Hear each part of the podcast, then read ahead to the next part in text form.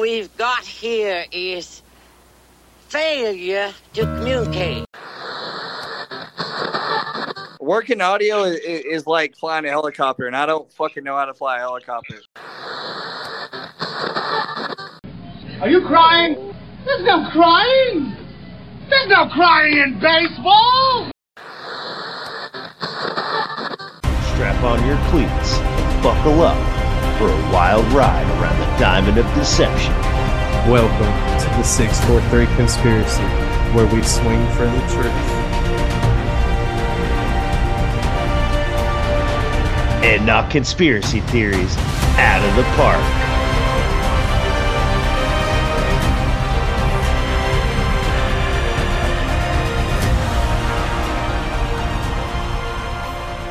Well, hello, everybody. Welcome back to the 643 Conspiracy Podcast. We hope you had a good Thanksgiving and glad to be back on the mic. Got some changes in the works, as if you can't tell. We got a new intro that we just rolling out. And as of now, my new co-host for this roller coaster ride is going to be none other than the chef of the Secret Society podcast, Chef Kyle. What you doing, brother? What's up, baby? Well, I'm back from first of all, thank you for having me. Secondly, just got back from a week's long vacation over up in Northern California, and so we're back ready to rock and roll. You had already asked me prior to hitting the button how my Thanksgiving was, and it was pretty well. It went good. No complaints. Got to see some family I haven't seen in a while. How was your Thanksgiving, brother? Yeah, man, it was good. We got to hang out with Callie's family for a little while, and then we drove up to my grandparents' house, my grandmom's house, and hung out with my family for a little bit and did all that Thursday. And Friday, I got to watch my little cousin, who's, a senior at my alma mater I went to high school with. They just beat one of the best teams in the state to move on to the Final Four of the state championship tournament. And congrats. And then, I've been watching this Eagles game all day long, and my boys just walked it off in overtime. So I'm in a pretty good mood, in a pretty good mood. Yeah, I caught the last little bit of that. And the insane streaming service, game. Dude, I can't, I'm going to go back and watch the highlights, but all I saw there was almost that fumble, and then they declared it an incomplete pass, and that would have ended the game for the Eagles had that been a fumble.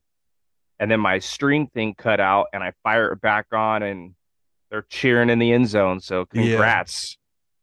Yeah, it was a good game. They were down 10 at halftime, the Eagles were, and then they were down 10 again in the third quarter and still came back and tied it up at the end of the fourth. It was a great game. But I feel like I kind of just blew over the whole "you're the new co-host" thing. So Drew has had a lot of personal hell going on over the last couple of months. The guy can't catch a break. And so he felt like it was in the best interest of everything and everybody to step away in a full-time capacity as the co-host of the show. But he's not going to be gone forever. He's going to be in and out when he can. But to fill the vacancy, I couldn't think of anybody better than yourself, brother. Thank you, man. I'm excited, man. This is I'm relearning the beautiful sport of baseball, and doing the little bit of research I have done in the last week or two regarding the free agency. It's been really exciting. So for those listening, bear with me, right? I'm a football guy, I'm a UFC guy, and I'm about to be back into baseball. Well, it really sucks because before the holidays, we sat down and we got an hour and 45 minutes into a free agency recording, and I felt like it was going to be great. We had really went through the pitchers in depth and talked about, contracts and expected landing spots. And we come to the realization at like an hour and a half into recording that we were going to have to do a second episode for the hitting side of free agency. But and you were asking great questions, having me explain terms and concepts and stuff. And then Zoom just ate a bullet and crashed, and I wasn't able to recover the files, which is why we're here tonight having to do a little intro for the show for today. You know, I'm rolling out the no agenda episode, as you called it. You've already had it up for probably about a week now, but I wasn't going to put it out until we were able to sit down and talk, explain the whole situation with Drew and with you, and get some conversation up front before I just threw that episode out with a new intro and, you know, but going forward, man, I think it's going to be beautiful. I'm going to get to, you're helping me learn even more about the game that I already love, because as you're asking questions, I'm having to make sure that I'm exactly, you know what I'm talking about. And we've got a couple of shows. I know of at least 3 shows that we're going to do on the 643 Conspiracy before the New Year's, hopefully. I'm really excited for them 3. It's going to be me and you for a couple, and then we're going to be doing the collab with the Iowa Talk guys again about the Disney stuff. So we've got some pretty hard hitting shows lined up that aren't going to be baseball related, but as free agency continues to move on down the line, we will stay on top of that. Really hasn't been too much happen over the last 2 weeks since we recorded that night, in the free agency world. Most notably, the Phillies re-signed Aaron Nola to a 7-year, $172 million contract, which probably sees him to the end of his career. He stays in Philly on a hometown deal. He takes less money. The Braves reportedly offered more money. He turned the Braves down. He wants to stay in Philly. He was drafted by Philly. He came up through the Philly organization. You know, that night that we talked, that I said there's a good chance he stays in Philly. Yep. So and sure as shit, it happened. Yep. They're still in the market. The Phillies, that is, they're still in the market for the Yamamotos and the Shota Imanagas, these high end Japanese pitchers that are coming over. A few other free agency moves have been made. Nothing that the Cardinals have thoroughly pissed me off. We have signed in back-to-back days, the week before this last week. So about 2 weeks ago, the Cardinals signed 36-year-old Lance Lynn to a 1-year, $12 million contract, and then turned right back around and signed 36-year-old Kyle Gibson to a 1-year, $11 million contract. And these guys, so now on the Cardinals roster, the Cardinals now have the pitcher who allowed the most home runs in the National League in Lance Lynn. You have the pitcher who gave up the most hits in the National League in Miles Michaelis, and now they have the pitcher who gave up the most hits in the American League in Kyle Gibson. So we're not off to a great start. Wow. The Cardinals never want to spend money. They have a lot of money. The front office is content with just barely getting by. I'm sick of the ownership. Like, I really want Bill DeWitt Jr. to sell the team. John Mozeliak does not need to be in baseball anymore. Like, I'm now retired. Are the Cardinals... Are they your team? Is that your team? Yeah, I've been a lifelong St. Louis fan. Okay. Because that makes sense. I've grown up being able to just go an hour away and watch their AAA team play. Okay. So, and between that and Arkansas has no professional sports of their own, we kind of by geographical default are Cardinals fans. But so most of the people in Arkansas, well, you're either Cardinals or a Braves fan most of the time. Okay. Yeah. I know the Detroit Tigers just worked out a 2-year deal with Kenta Maeda, who I thought was going to end up being the Cardinals' big. After they signed these two scrubs, I was thinking, well, fuck, they're going to sign Kenta Maeda and call it a day. But apparently not. He's going to Detroit. Trying to think of any other little free agency moves that have happened. A bunch of players have been non-tendered by their teams, which means they have been released from their contracts and are now free agents. There's really good players out there available. There's really bad players out there available. I think every team has filled their managerial vacancies.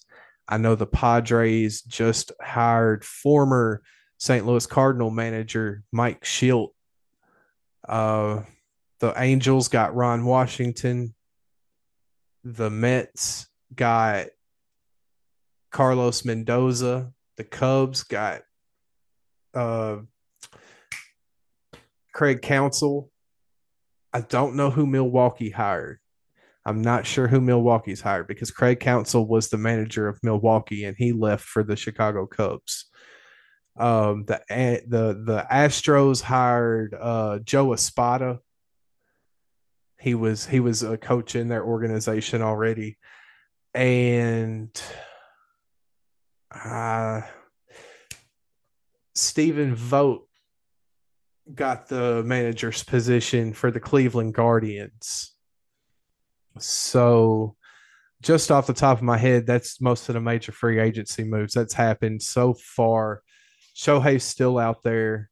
There's reporting that Shohei has publicly said that he wants all of his free agency discussions and talks with teams. He wants that completely private. He wants pretty much nothing leaked to the media, which is smart. But like me and you were talking the other night when we on the Corrupted File, the free agency market's almost at a standstill until Shohei decides what Shohei's going to do, which makes what the Cardinals did by signing Lance Lynn and Kyle Gibson that much more frustrating because there was no hurry to sign them.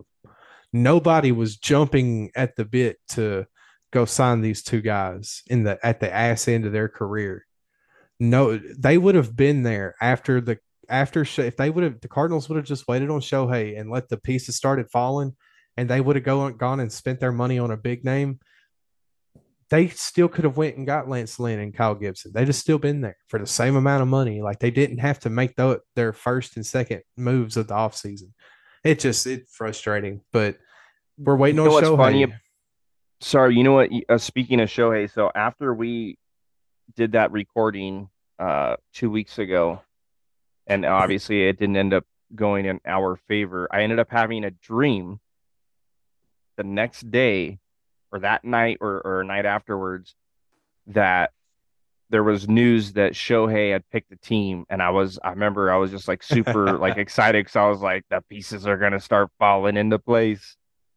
Well, the rumor on the mill is that the Dodgers are making a serious push to sign Shohei in free agency and then trade for Mike Trout. The Dodgers have one of the best farm systems in baseball. They always have talent.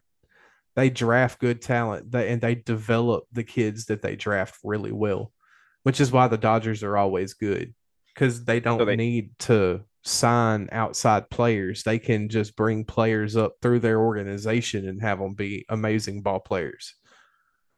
Now, you were mentioning earlier, this is just a question that popped up into my head, as far as like the managers, right, of these different organizations. Is it fair to say that a lot of the managers we're seeing now, were they ex-players themselves? For the most part, yes. Okay. Like with the case of the Guardians' new skipper, first-time manager Stephen Vogt, he was playing catcher for the Oakland Athletics in 2021. Wow! Like he just got done playing. Dusty Baker, who was the Astros manager that just retired, he was a player. It's very common. It's even more common that catchers go on to be managers because catchers have to know everything. They have to know every pitcher that is on their team, what's their strengths and what's their weaknesses. Then you have to know pretty much everything about every batter on the opposing team and what their strengths and what their weaknesses are. Like what's your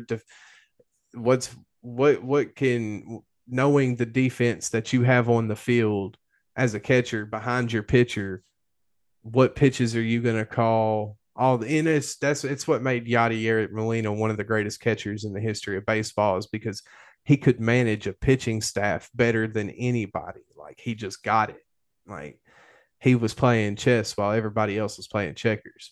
But yes, it's very much not uncommon for it's not like Derek Fisher retiring after an 18-year NBA career and then turning around and getting a job with the Sacramento Kings. And then, you know, it's a little bit different in baseball, but definitely looking forward. I expect between now and Christmas, a lot's going to pop off. I think that this week, nothing happened intentionally because it was Thanksgiving. Everybody wanted to be focused on Thanksgiving and their family. Now you've got 3 weeks before we're in the same position with Christmas and New Year's. You're going to the big players are going to be off the board before Christmas. By December 21st, we will know where Shohei is playing. We will know if the Dodgers got Mike Trout. We will know, you know, where those high name. At least that's what I'm expecting. I'm expecting all this to pop off real soon. But let's move on. It's going to end up falling like dominoes. Oh yeah, once it stops, it's not going to stop. Or once it starts, it's not going to stop. But I've completely forgotten what the listeners are about to listen to. I remember that it was me, you, Heidi, and Drew from the Drewcast podcast. I remember we talked, of course, a little bit of religion in there because he's a traditional Quaker. And, of course, Heidi's the Mormon, and you've got me. But I remember we had a fun time. I was a little saucy on the episode. Oh, that was excellent. No, that was excellent. I know we got into wasn't super gruesome, but I remember there was some like some tales from Heidi being a nurse. There was you and your injuries, in your flat finger. Yeah, dude. So speaking of that, my dad, so he works in auto body, and I was just up visiting him right up in Northern California, and he was telling me one of the times where he smashed his finger just like you, and like the insides kind of came out, and then he had to add in, he goes, he got a razor blade and cut the rest of the skin. Like, oh, God, he's gangster. Dude. I get weak when it comes to that stuff. But no, it was a great episode. We had a great time. Drew was amazing. That was my first time, and I believe your first time, and I think Heidi's first time getting to chat with him. Yeah, real cool dude. And then, of course, we had Heidi Love on, and we're obviously both fans and familiar with Heidi. Love her. But it was a banger, man. Absolutely love Heidi stuff. She's been having some banger episodes here lately. Yeah, I can't. I want to say that I've heard them. This past week. Oh, I haven't listened to jack or shit this last week. No, you know what I've been working on is the Sean Ryan show. One of my hands down favorite shows, hands down, of all time. And it's funny because within the last, I wasn't listening to him up until like 2 months ago. I started listening to him, but he's got a really good one, and it lasted me this entire week, and I'm still not even finished with it. But it's with him and a hacker, and it's a 5 hour long episode. Oh, hell yeah. So I'm still like knocking it out bit by bit, but I'll definitely go back and check out and see what Heidi's thrown out there. I'm assuming you probably haven't thrown out anything, obviously. No, I haven't since this past week. No, dude, the last thing that I posted was the fixed audio of the cloning and chimeras that we did with Iowa Talk, guys. It's been a hot minute since something's come out on the show, but that's okay. I mean, life's more important than the podcast at the end of the day. Yep. Absolutely. Absolutely. I was hoping to record while I was up there. I had everything I needed. Man, it's just except for my mic. I brought the cord to the mic. I brought the soundboard, didn't bring the mic. So that kind of ended up. Yeah, it was shitty. I had really terrible internet service there, so it wouldn't have happened anyhow. And besides, man, this show's not worth taking away time for family that you barely get to see anyway. So, yeah, I'm not too upset about it. You know, like I said, we've got some shows lined up. We're gonna, because now we're officially co-hosts on this show on Sunday Night Secret Society and the Holistic Roots. Whenever we can get around to doing that, you know, I'd like to get all three of them going in some sort of relative normalcy. So I was talking to Ashley about this last night. We've been driving all day. When we got home, all I wanted to do was drink a couple beers because, again, we were in the car for 11 and a half hours when it should have been an 8-hour drive, maybe 9, give and take, you know, let the dogs out, let the kids stretch their legs and what have you. But I had a good idea and I forgot what it is. So stay tuned, but a way that we can, you know, so we have, right, your show 643, we have Sunday night, and then we have Holistic Roots. So we both do Holistic Roots, we both do Sunday night, we both do 643, and I'm trying to figure out a way to like possibly integrate Holistic Roots to where it's still its own like entity, but a way that it'll make it easy on us, to crank it out because I'm trying to fit. Yeah, I'm trying. So you brainstorm. I obviously forgot that great idea, quote unquote, that I had. I completely shit the bed on that one, but we'll figure out a way to make it easy and doable, and maybe even Holistic Roots can be something that we throw on both Sunday night and something kind of like how Ryan Dean absorbed Casual KO into Dangerous World. Like, I got you. We can definitely make something work. Instead of making it its own, because the RSS feed, that part for me, you already know, dude, we recorded the last episode 5 of Holistic Roots. I don't know what, like fucking 6 months ago. I still have. It's been 84 years. Yeah. So, and then it's kind of a pain in the ass for me due to my negligence, but when I log into Sunday night on my computer on whatever that is I use, Spotify, and then if I go to log out of there and then I log into Holistic Roots, it gets really funky. I know it sounds super simple to most people listening, like you just put a different login name, but the way that I set up Sunday night, I did something wrong, not necessarily wrong, but I did it back asswards to where it's a bitch to sign back in for whatever reason into Sunday night. But we'll get all that settled. I'm going to go dig through later tonight. I'm going to dig through my emails and see if I can get that episode 5 up, but we're going to figure it out. For people listening, stay tuned. It's going to be a banger. All of them are going to be bangers. Yeah, man. I'm excited to be great. The future of both of our shows. And I know it's, probably not what either one of us had in mind when we first started, you know, but you can't control life. All you can do is just hold on and go with it or get off. And I refuse to quit. And I know you're right there with you. Yep.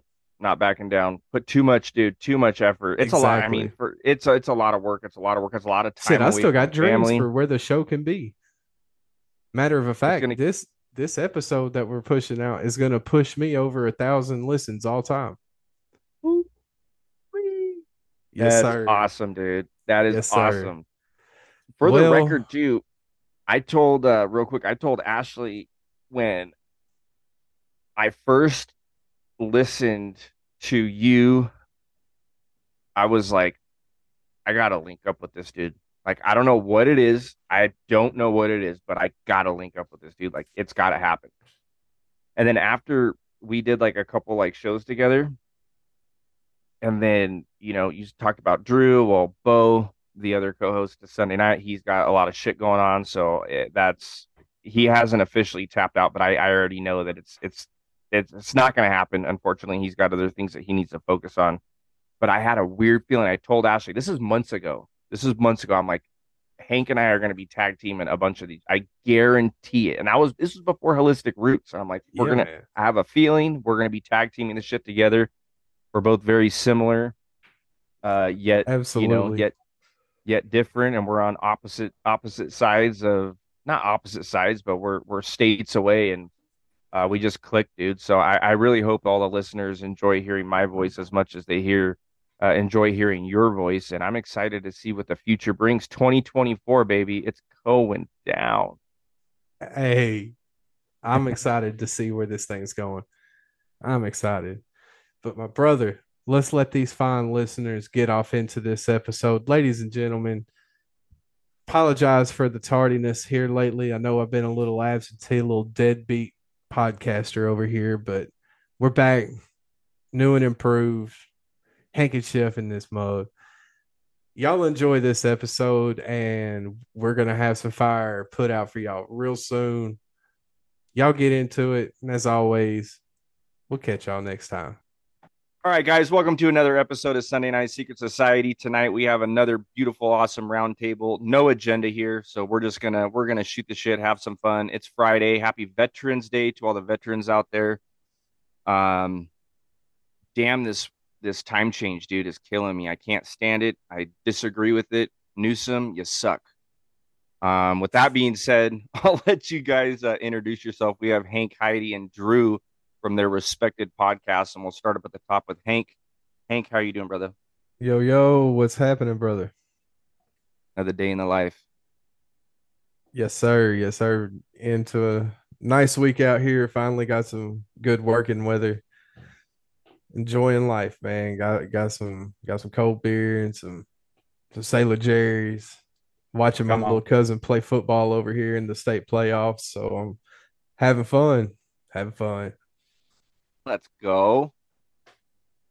Heidi. Hello, I'm Heidi Love from the Unfiltered Rise. I'm happy to be here. Happy Veterans Day.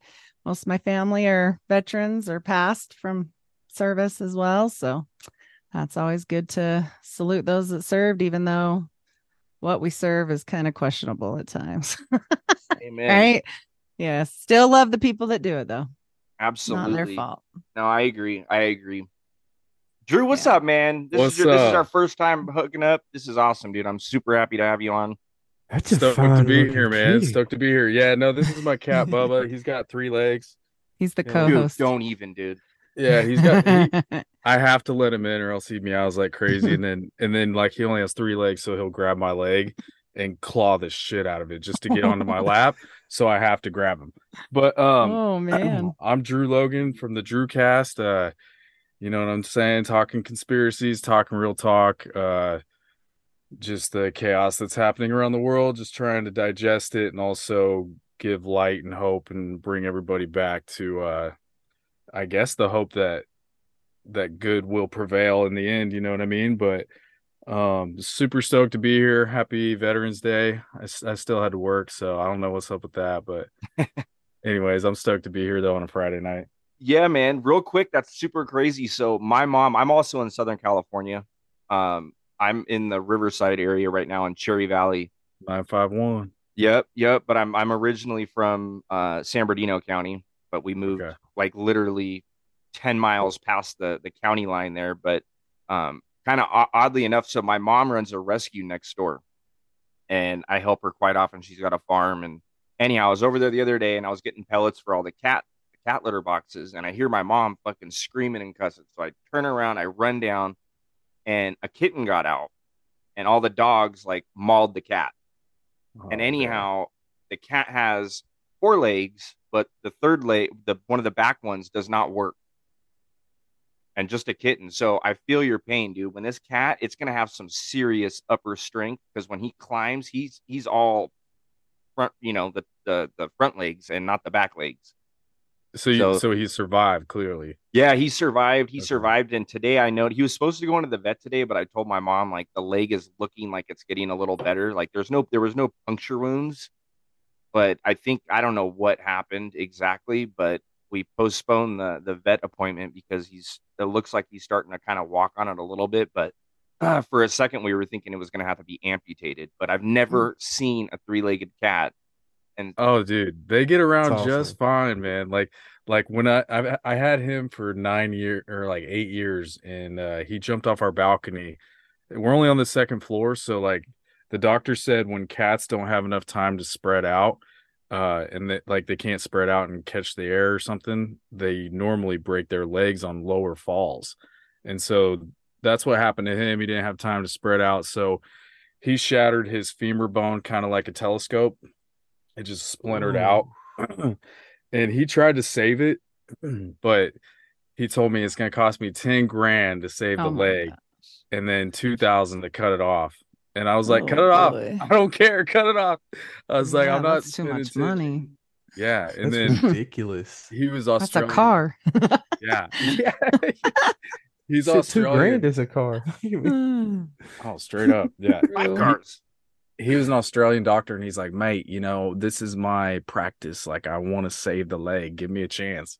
And I was like, you can try, but I ain't paying $10,000. Give me an $8,000 discount. Yeah, exactly. And he called me. How about you take the leg off, and then you can try as many times as you want to. There you go. Yeah, we ended up making a deal. Like, if he could fix it, it'd be $3,000. And then if he couldn't, just cut it off, and it'd be like $2,500. And so he got $500 extra bucks out of me, but yeah, he's running around just fine. Yeah, he's good. He can run fast still. So my dad had a 3-legged dog, and it did fine. Yeah, yeah, they don't know. They figure it out. Yep, that's wild, dude. That is wild. Yeah, actually, I was a little bit late hopping on because it's literally a kitten, and it's learning how to like use the litter box with. So I had to like go take it and scrub it down in the bathroom because he got shit everywhere. Luckily, I love him. Well, I love all my animals, but 100%. You know, that's crazy. Yeah. So, just fucking brain fart. I haven't even smoked anything today. Oh, quick question. We were talking, Drew, before you hopped on, a little bit of like biblical stuff and Heidi and her show. Didn't you go to? Was it called seminary school? I went to so in my hometown of 800 people in Kansas. I grew up in a Quaker town, and you know, Footloose, You Can't Dance, all that stuff. Mm-hmm. It wasn't as strict as that, but people were definitely judgmental. Like girls they wanted the pastor's son, stuff like that. I was a bit of a rebel. I chewed tobacco, drank some beer, but I still try to spit game at these Quaker girls, you know what I mean? And so you got to 800 people, man. That's like, no, how many girls? Yep. And the pastor's daughter definitely was, you know, she was promiscuous, but yeah, just like, and then there's a Bible college in that town called Berkeley College, and I went to that college because it was free tuition, and so I did my gen eds there, and I actually took it serious though. Like, I studied Old Testament and New Testament, and like my professors were really, really nice people. And so I really respected them. And so I actually ended up welding because I did a class in missions for how would you spread the gospel in the Arabia? 'Cause there's like Muslim police. And so I did it. I had welded before, and I was like, welders are making $250,000 in Saudi Arabia. So you could weld, get to know your coworkers, and once they trusted you, maybe then you could, you know, spread the gospel or whatever. And so in doing that class, I was like, wait, welders are making $250,000. I'm going to go to welding school. So that's what I ended up doing, and then jetted out here to Cali. Okay. But yeah, awesome. I have a deep Christian upbringing, you could say. Good. But I didn't really, I wasn't really, like, I was so jaded by the church and so jaded by judgment that I kind of. Yeah. What flavor of Christianity was that? Quaker? Wait, what do you mean? Like, because see, I was raised in the Church of Christ. Okay. Aren't they Protestant?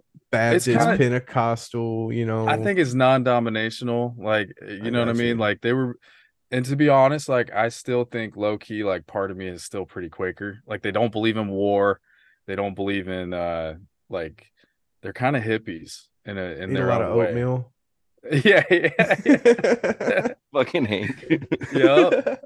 All about our oats. But no, I mean, I haven't gone to church in a hot minute, and but I definitely, when I wake up, I pray for my family, and for sure, man. You know what I mean? I still talk to the big dog. I still believe in him and all that stuff. But church isn't God, anyways. You listen to me anyway. That's all the big guy wants from you is just to do right. And work on your right. Yeah. It's not about a building.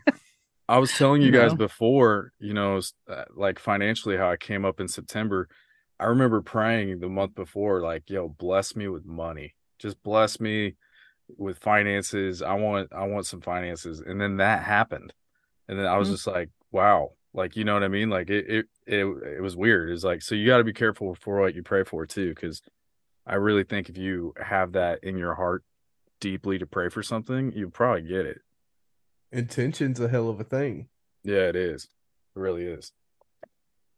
He always says that he'll give you what you need, but no more if you're a Christian. So like you must need it right now, you know, because there's some people I think that wouldn't happen for, simply because like I had a cousin and he had been really into I don't know if you know this, but I'm an ex-Mormon, but at the time I was a Mormon and he's a Mormon, whatever. And so he was really into it and he was doing really good with his life. And he'd been an ex user. He got money. It was a very bad thing.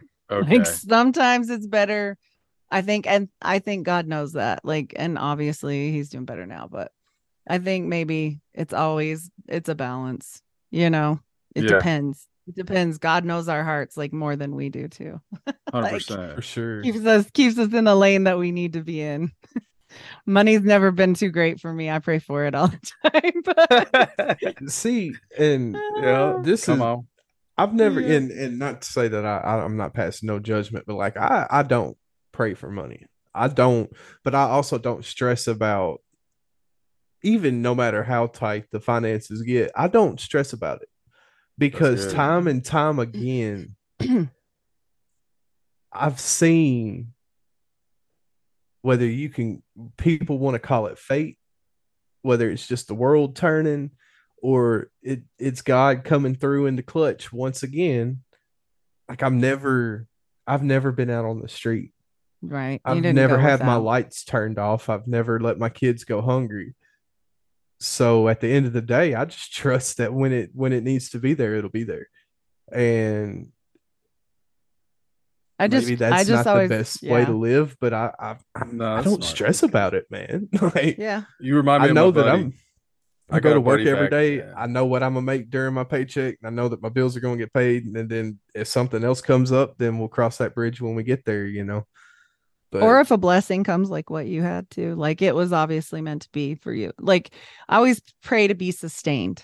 I always pray that the Lord will sustain me and give me the things that I need, not want, because there's a big difference, right?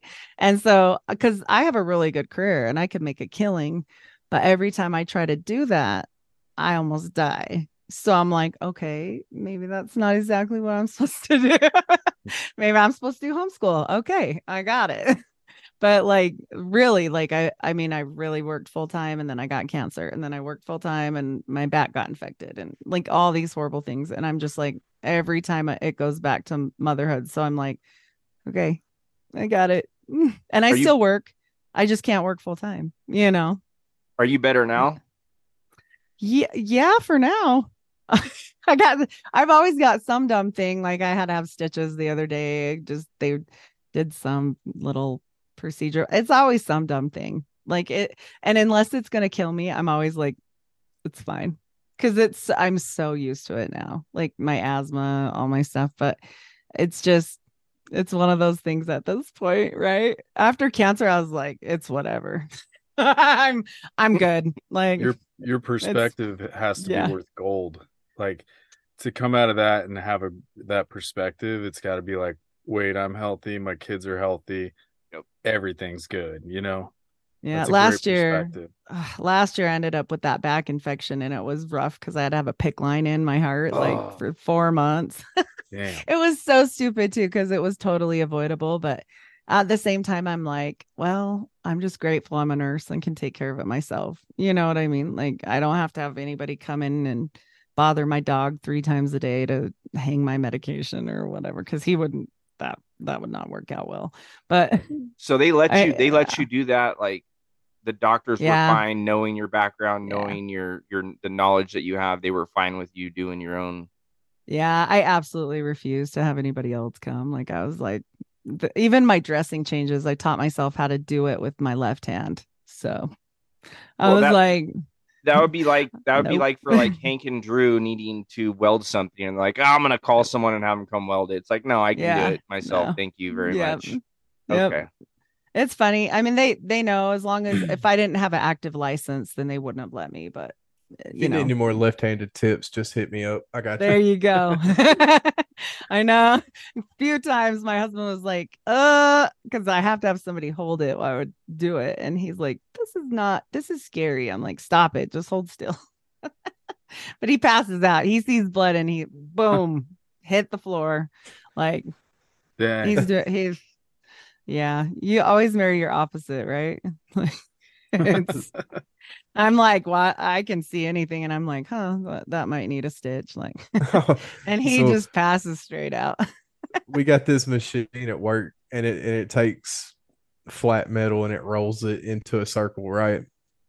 And one day I'd been at this machine rolling these bands for over an hour and I zoned out, got my earbuds in and I'm listening to stuff. And we got a certain kind of band that it has a wide opening every so often, and it caught my glove and I didn't pay attention. No. And I didn't realize what happened until my finger, the finger was in the roller, like knuckle deep in the roller. And the crazy thing is the roller has a foot pedal.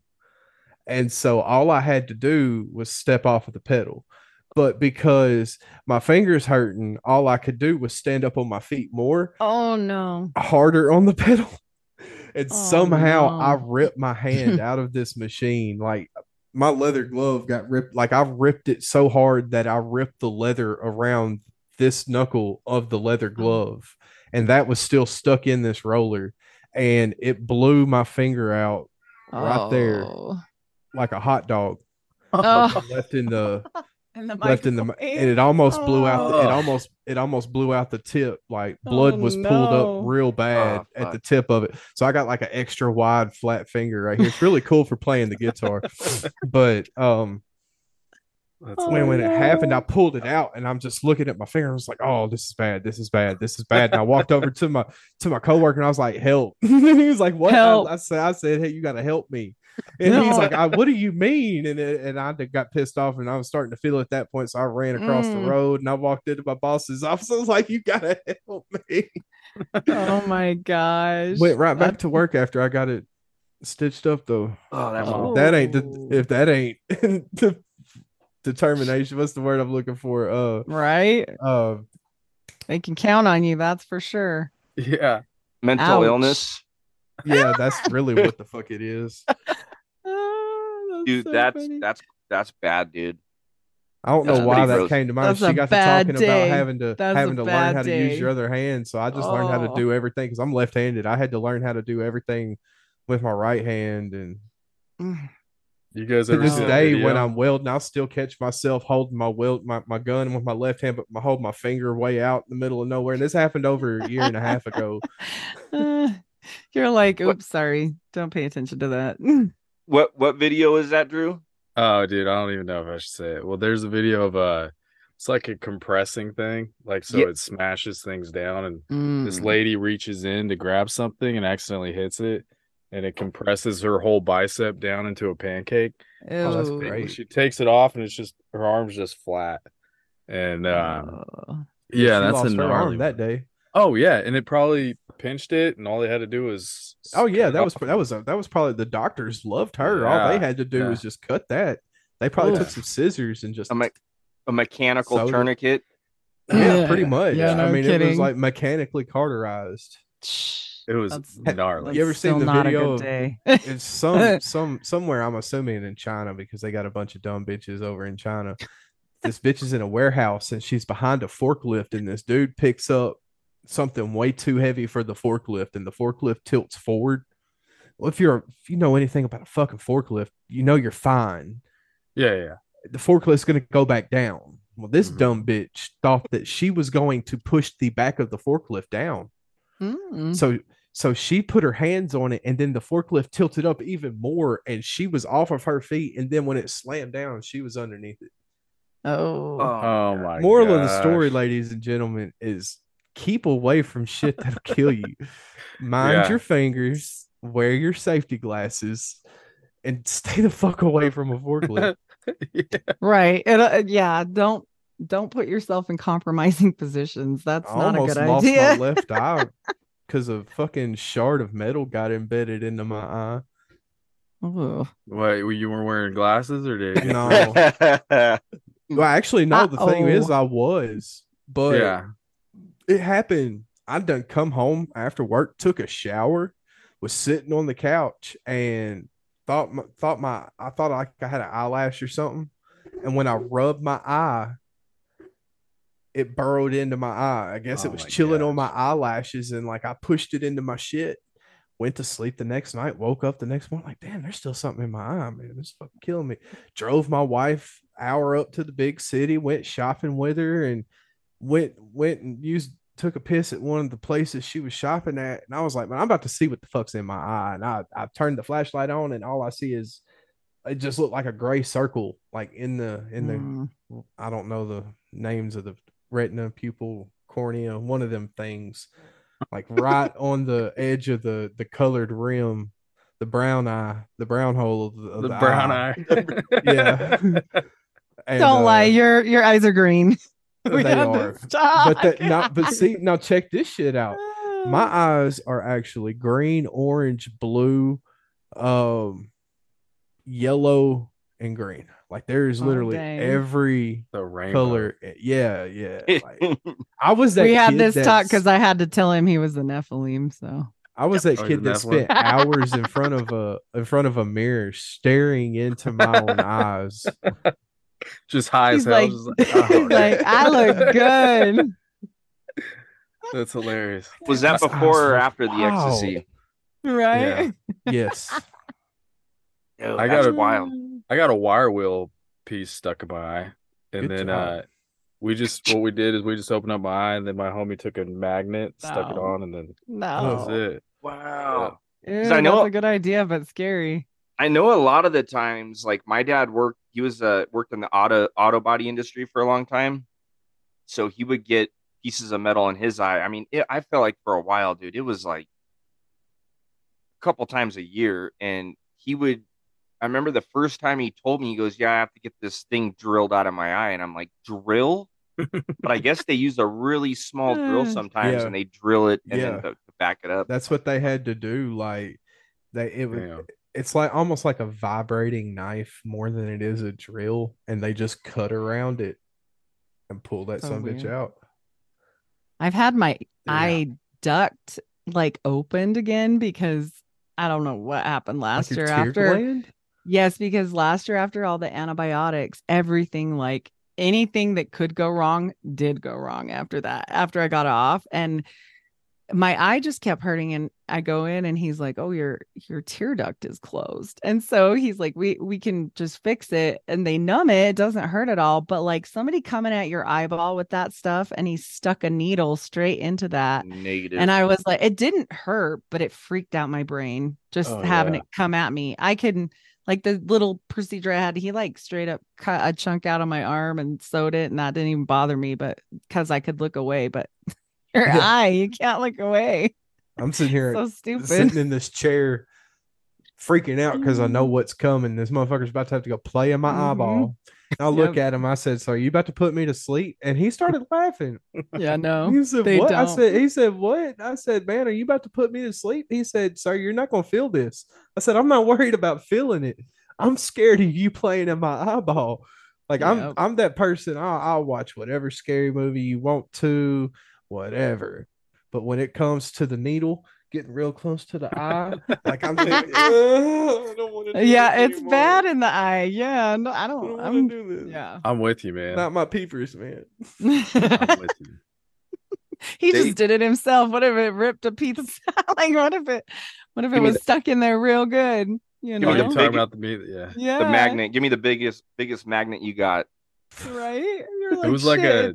We have these degree, like 90-degree magnets, so you could just set it on the plate and then slam the next one. Gosh. And we just grabbed one of those, and we're just like real close. And, yeah, he's one of my old-timer homies, and he got it. Dang, we got it. I'd be scared to be burrowed in there, and then like a chunk could come out, and you got to go to the doctor. Well, every time I blink, about the hole. Every time I blink, it would scratch my eyelid because it was sharp. So that's why we knew right away, we know what this is. So we just kept it open, and then he just came through, and that was it. Got it. Yeah. No, so I look either. Fucked around and put it at the bottom of my eye first, and that motherfucker went straight through my eyeball. No. So eyeball is nasty. I wanted your guys' thoughts here. I just heard about this the other day, but I know, I guess it's a little bit more local to Drew and I here in California, but did you guys hear about the 4 LAPD officers? Well, the 3 and then the one that was retired, all I believe they committed suicide. There's 4 in 1 week. I think they're like 2 days apart. I think I did hear something about that, but I think that weren't they all connected to some case? See, I don't know a whole lot about it, but I've heard, I think it was on, and this is a while ago, really badass like crime podcast. It was called To Live and Die in LA. And one of the guys is, I believe he's like a drummer or a lead singer from, I think, Hoobastank or maybe Incubus. Dude, I fucks with Hoobastank. Yeah, I don't know if it was Incubus. I want to say it might be Incubus, but I like Hoobastank and Incubus. But yeah, they go over this whole, they're finding this missing person. They have 2 seasons. Each season's a different person. And it's anyhow, but it really seemed like LAPD, like it was very clear. They're very corrupt. Like they're almost in like their own little gang. They have their own their little posse, their own little gang. And I don't know. I just found it really weird that sounds like they were gonna go down for some. Yeah. It says 4 current and former LA Sheriff's Department employees died by suicide in a 24-hour span. The suicide deaths of 4 current and former Los Angeles Sheriff's Department employees. We are stunned to learn of these deaths, and it has sent shockwaves of emotions throughout the department as we try and cope with the loss of not just 1 but 4 beloved active and retired members of the department family.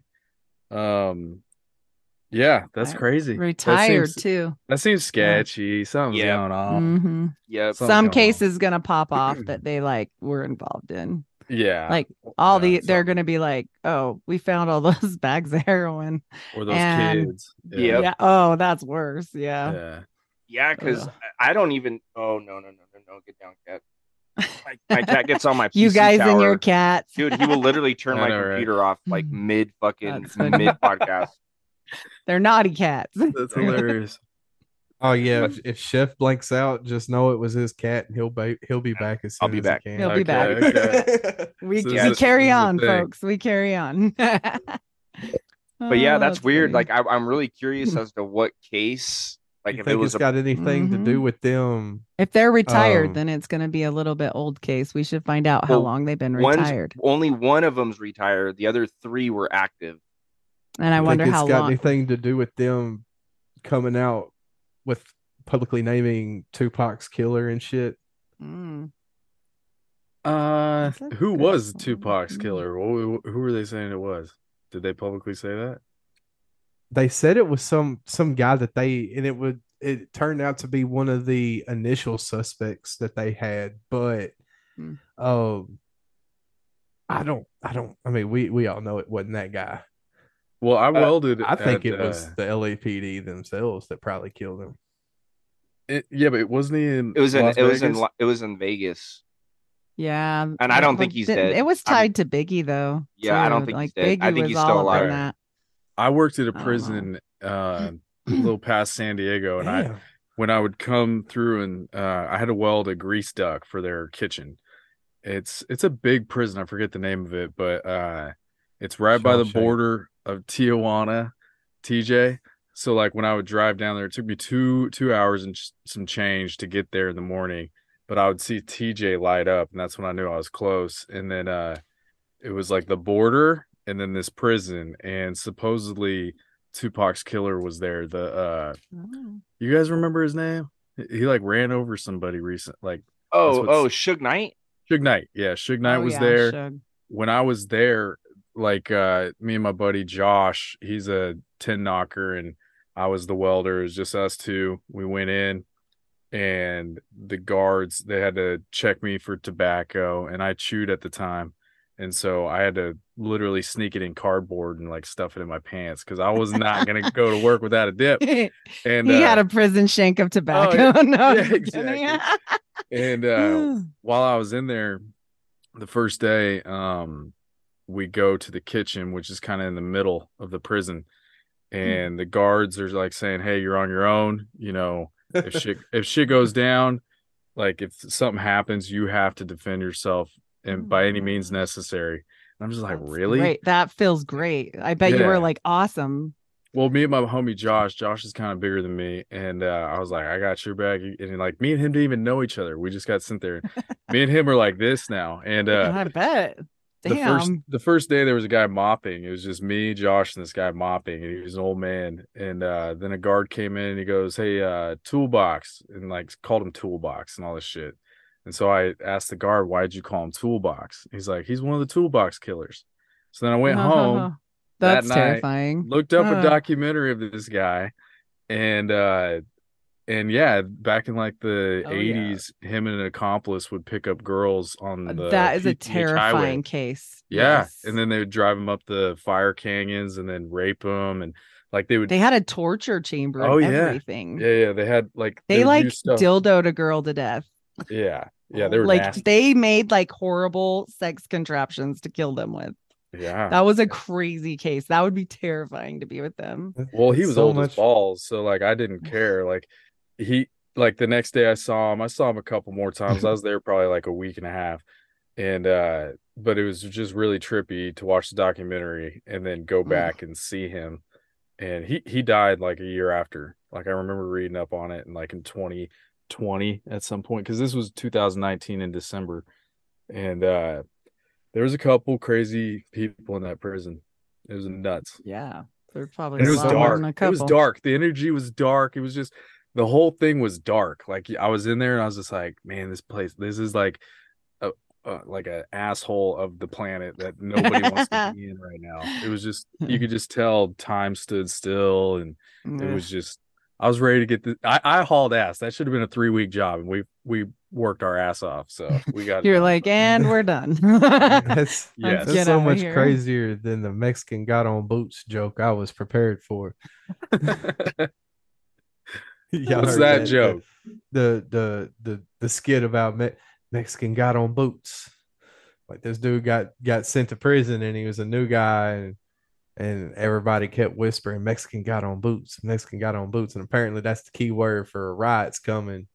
Oh, okay. And he it's a lot funnier when the comedian tells it, but. It's all I good. Was scared for you when you said mop. That's how Jeffrey Dahmer died. That's the first place my dumbass mind went was Mexican got on boots. And then here he is talking about some like prolific rapist murderer. Oh, shit. You know what's crazy, too, is when you walk out of prison in that prison. So when you're done with your sentence and you go down the hallway of being free, which I went every day to leave, there was a mural drawing on the entire wall. And this is like, I don't know, probably like 100 feet of wall, and then it turns, and then there's more mural drawings about 50 feet, and then another 50 feet. And it was the prettiest drawing I've ever seen. And that guy was a part of it. And I guess it took 40-something years or something, 35 years. And he drew from memory the San Diego from the port, because he was in the Navy. He drew from memory all of San Diego. And it was really detailed. And I was just like, it was insanely, I'll give him props on that. Like, he did really, really good on that drawing. But it's crazy. I was scared you were going to say hot girls. No, I didn't see. I saw a whole, it was like from the 60s, of the mural, because he. Oh, just all girls. Oh, all Jesus. Choked out. I'm sorry. I'm a nurse. Nurses are wrong. So it's all good. My wife's going to be a nurse. She'll be messed up. Oh, yeah. You get a bad brain. Yes. Speaking of like you're like the hot girls, right? So I was also in the Navy, right? And I got in some trouble. Long story short, I was in the brig at Miramar down in San Diego.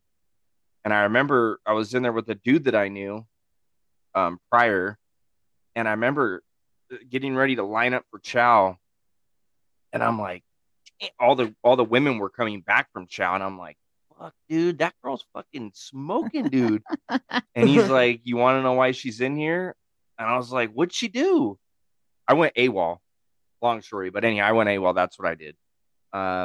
And what is so that? I'm thinking AWOL is like when you just decide you're not showing up to the Navy no more. Oh, just done. Absolutely. Yeah, I'm done. Leave. I'm not going back. I'm done. And so, yeah, he's like, dude, she murdered her husband and all of her kids. And I'm like, oh my God. Yeah. And I'm just like, you would have never expected. Because it's literally like when you see, it depends on the brig, but like the one that I was at, when you see, I don't know, the shows, I forgot the name of it, like 60 Days In or whatever. It's literally a fucking pod upstairs, downstairs. You got like your TVs and whatnot, and then you got plexiglass walls so you can see out into the hallway. And then of course your cells, the door's shut, they lock, you're stuck in there. You have the red light in there. It's terrible, but. Some of the stories you had to go to jail. I went to the break. Oh, yeah, it's serious. If you don't show up, they throw you in jail for a little bit. You got to get a lawyer. You got to get a lawyer. I had federal marshals. I don't know if they went to the extent that they get out. I don't know if they went. Cat. You're good. Call that cat's name is Havoc. Oh, there goes AWOL, all the cookies. Does AWOL refer to Marines? Everything. If you go AWOL, you're in the prison of. AWOL just means absence without leave. There you go. It means that you have disobeyed orders to be somewhere. You were told to be here, and you are not here. You are now AWOL. I was like, if you were stationed at the base and you had a 2-day leave over the weekend, you got turned loose Friday night, but you had to turn back up Sunday night, right? You didn't turn up Sunday night. You are officially AWOL. They're coming when they don't send San Diego police to find you. They send the military police to come find you. I had the federal marshals. Or they'll send the fucking federal marshals to come find you. And when you had a secret clearance. The military has its own incarceration system. The UCMJ. Mm-hmm. Do they have their own judges? All that stuff. Everything? Yes. My boss's son is in the JAG system. He's a paralegal for the National Guard. He's in the lawyer world. Like, there used to be a whole TV show back in the 90s called JAG. That was the shit. And it was all about naval lawyers. You don't remember the movie A Few Good Men? You can't handle the truth. Yeah, I handle the truth. Yeah. Exactly. That's all. Yeah, yes, because you can't handle the truth guy did some shit he wasn't supposed to do, and so there was a lawyer, a military lawyer, busting his ass just like it would in civilian court. It's just everybody in this proceeding is in the military. And they do their own judgments. They do their own punishments. They do their own. I work in a mental health. If you're in the military and you go to a bar and get into a fight, not only will you get charged in the civilian world, you get charged under the UCMJ in the military world, which is going to be a lot worse. Oh yeah. So I work in a mental health facility, but we have active duty. That's how I know you, Heidi. Yeah. You look familiar. Yeah. And we take like all the military people, but we also do NSA, CIA, like crazy stuff. And so, but if they don't show up, because usually what we get are people that like got drunk and crashed their car or some dumb thing, and they have to go somewhere, you know, or they really did have like full on PTSD or something. Anyway, if they don't come or they try to leave, we literally have to call their people, and like they will send them to come, not the police, like the big people, to come get them. Yeah. And we tell them all the time, I'm like, I'll just call your captain. So, because he's like, what are you going to do about it? I'm like, nothing. I'm just going to make a phone call. So yeah, you say call your captain or your superior. Yeah. Yeah, they're gonna fucking stand by real quick. You just, yeah. But yeah, dude, it's a whole nother, one of the crazy things, and we could bounce on it something else, but one of the crazy things is that on my way out before I had already got out of the brig, but I was on my way out of the military. I went to PB, Pacific Beach in San Diego, and got my headphones, got my iPod, whatever it was back then, my phone, and I just laid out on the beach and I fell asleep. Okay, I woke up and I was sunburnt, dude, from head to toe, could barely walk. It was that bad. Oh, yeah. In the military, you can get charged. So because I was already kicked out, they didn't really give a shit. But let's say that I wasn't getting kicked out and I had to perform on Monday, like just do my job. And I'm like, I can't, dude. Like, I'm fried. You can get charged for damaging government property. Dang. Yep. You being the property. Yeah. Yeah. Oh, you're the property. Yeah. I get it. Oh, man. Like if you get in a fight and break your hand, you're getting charged with destruction of government property. Were you in the military? Me? No. Talking to Hank. Hank.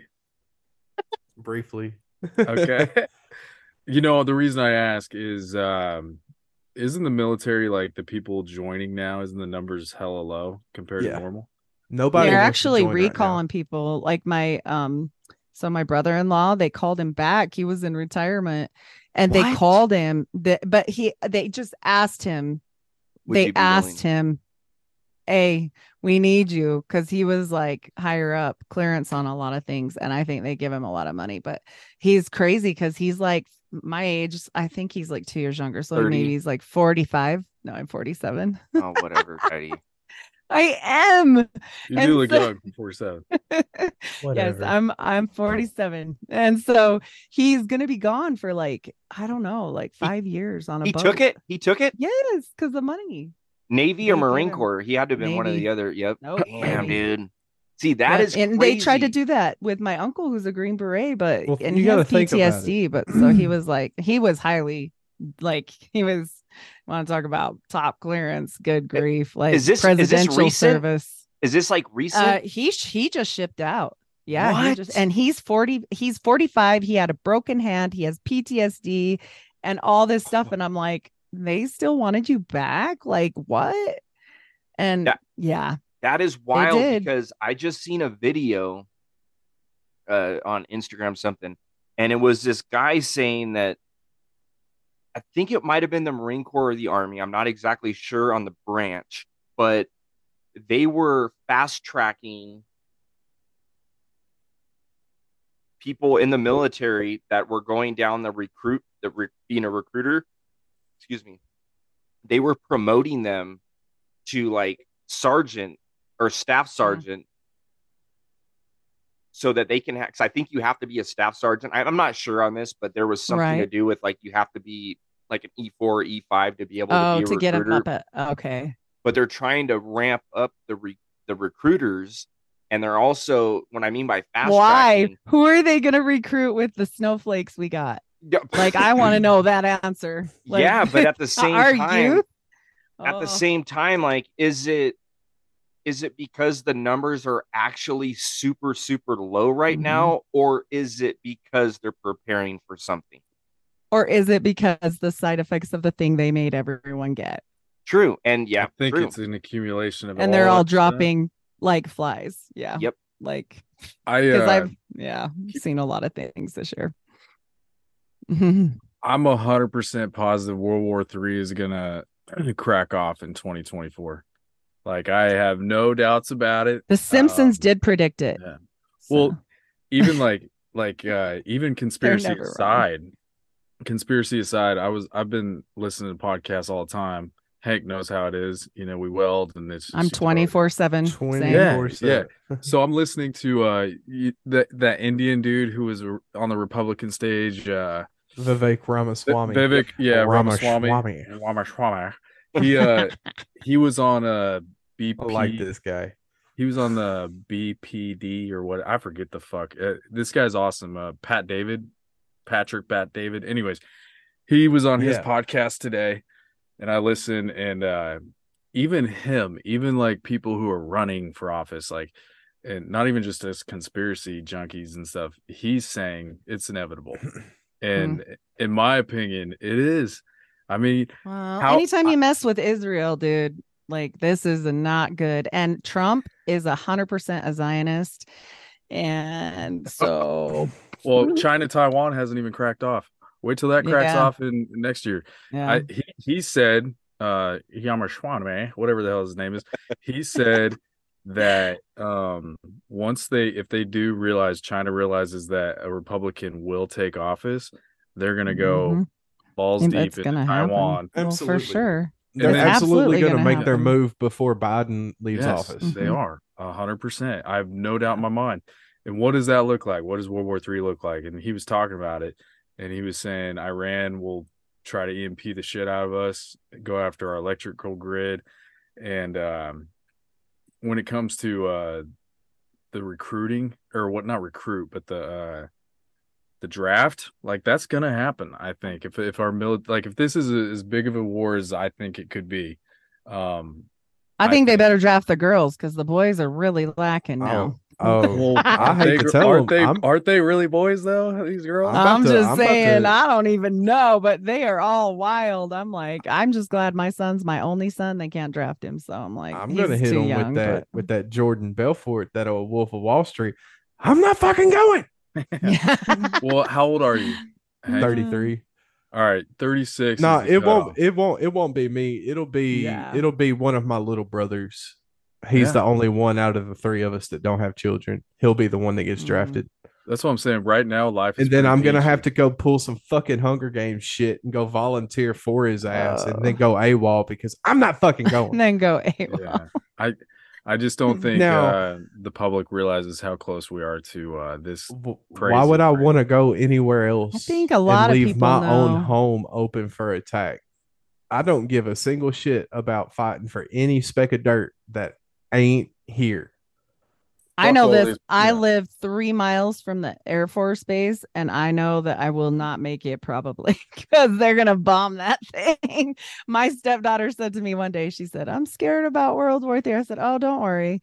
And she's like, why? I'm like, because we live by the base. And she's like, oh, because they'll save us. I'm like, no, we're going to die fast. And she's like, what? Oh, I'm just telling you the truth. I'm probably getting taken out off the top too, because the town I'm in, the county I'm in, is responsible for a large slice of the nation's steel produce. That's what we do here is we farm cotton, rice, beans, and corn, and we make a whole lot of steel. Yeah, it's going to be interesting. I mean, I don't know what. Better get your go bags. Better get your food storage. I've had all that stuff since.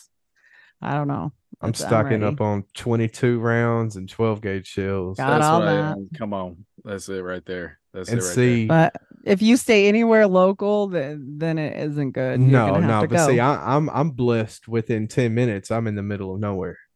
I'm in the mountains in about 8. Yeah, I'm good. I am GOOD. I am Gucci. I'm moving into China. Kyle knows the only problem with my bug out plan. The only problem with my bug out plan is that my wife and kids are going to get me killed quick because they won't shut the hell up. You got in trouble last time. My uncle was like, the special forces uncle. I told him about my mountain plan and he says, nah, there's an island out here. You're going to come with me and we're going to take care of it. And I was like what? And he's like, don't worry. I was like, see. Okay. I got sand. There's sandbars in the middle of the Mississippi that I could get to, but I could go to sleep on that sandbar and then wake up underwater. Oh, because that river's fucking crazy. Yeah, that is a crazy river. Like that, and see that river kills my bug out plan 4 months out of the year because it's flooded behind. I live right on the Mississippi River, and there's a levee. You got a boat? No, I don't need a boat because we got a levee. Oh, like okay. My town is right on the levee, and then across the levee is like the river. And so whenever that river floods, everything from the levee to the river is just underwater. And but that, you know, that's nobody's gonna go back there. So as long as the river ain't up, that's where I'm gonna be. My thing is, like, how long do you want to live like that? You know what I mean? Like, as long as I need to, homie. I got you, homie. I feel you. But, like, I'm from Kansas, and now I live in California. And if World War III breaks out, I'm in the heat of it. And a part of me is, like, jealous of my homies in Kansas who have got all the land, all the guns, all that stuff. And I'm like, you got a fighting chance. And I tell them that. I'm like, dude, you guys are good. Why are you tripping? Yeah. And they're like, dude, that the world is going to be in such chaos that I get it. Like, a part of me is like, I don't know. I just wonder how chaotic it would be. I either hope I make it out right now, and Drew, live in my camper, or I just don't make it at all very quickly. Like, one of the two. Warheads on foreheads. Yeah. Drew, you can come to Osceola, Arkansas right now and get a job yesterday building one of the biggest steel mill factories in America. See, I would. But I'm obligated. Get the fuck out of California. You're not obligated to do any fucking thing. I'm gonna tell you, just like I've been telling Kyle for the last forever. You ain't got to do that to yourself, dude. You don't have to do that to yourself. Mine's a little different. I mean, I understand. I'll tell you off air, but yeah, like yeah. I'm obligated to stay here for 5 more years, 5.5, something like that. And throughout, that's the reason I started the podcast, was because I was just going crazy, like. And for the most part, when it comes down to my fears, which is that World War III or something chaotic breaking out in the big city, I don't know, power grid taken out, then I'll assess the situation. Then I'll tell my wife, get in the car, we're out of here. It is right. What it is. You know what I mean? But I'm kind of here waiting for the fireworks to start. You know what I mean? Do you at least have the option of if shit were to pop off, like, bugging out quickly? Like, are you going to be stuck in the mass exodus of people? My brother lives in the back bay in Newport, so we'd probably steal a yacht and then we'd head north, and then we'd head north, and then probably get off there and then make our way west. Like, I got you. If I'm being for real, get a go bag and go. You better get a smaller than a yacht, because that's a big target. Yeah, I'm just I mean, that's true. It's true. But like, there's no way you're making it. It's better than being stuck on the freeway. You know, you ain't making it. No, you will never get out that way. Yeah, you'll never get out. It's not an option. Yep. Yeah. Well, yes. Yeah, dude. SoCal, man, dude. Like I was traffic. I was watching I don't think people understand traffic. Like, traffic is terrible, dude. Like, it is so bad. Like, I would go from here, from where I'm at now. 91. When I was, I'm on the, dude, I'm so bad, dude. I think it's the 10 or the 15 that I'm, both are the 210. They're fucking terrible. But I would go from here, dude. I haven't been on. Let me preface real quick. I haven't been on a freeway in over a year. Not one freeway. I work 5 minutes down the road, so come on. I'm thankful for that. But I used to travel from here to San Diego every single day when I was in, and it would take me like an hour and 15 to, and I would leave like at 4 a.m. It would take me an hour and 15 to get to 32nd Street down in San Diego. On the way home, it's taken me up to 3 hours to get home. three. I think one time was almost four. It was like 10, 11 years ago, so it's hard for me to recall the exact amount of time. But yeah, dude, the traffic is terrible, and I can only imagine. I was also up in Northern California when those said fires happened. I lived right there. Paradise? Yep. Not Paradise, the Cubs. No, I was in Sonoma County. So, dude, I have fruit laying around. It's disgusting, but I have something laying around, and there's fruit flies, and they're driving me nuts. But no, right off the 101 freeway. So south, a little bit south. Yeah, south of the Paradise fires, but it was. So you got to have a plan too. There. It was the largest fire in California history. Is the one that I'm talking about. It was the Tubbs. There were so many different fires going on. Oh yeah, but getting on the it was a shit show, and I try to remember that because I felt like I was supposed to be there at that time for a reason. Because my dad called me the night the fire started at 4 o'clock in the morning. He's like, "Yo." Calls me, yo, get the kids, get in the car, and go fill up your fucking gas tank right now. And I'm like, dude, it is 4 o'clock in the morning, dude. Go back to bed. And he goes, no, get your shit right now. Go fill up your car, fill your tank up all the way. So I drive half a mile down the road, and the fucking Chevron, dude, is packed. It took me like 2 hours to get gas. Oh wow.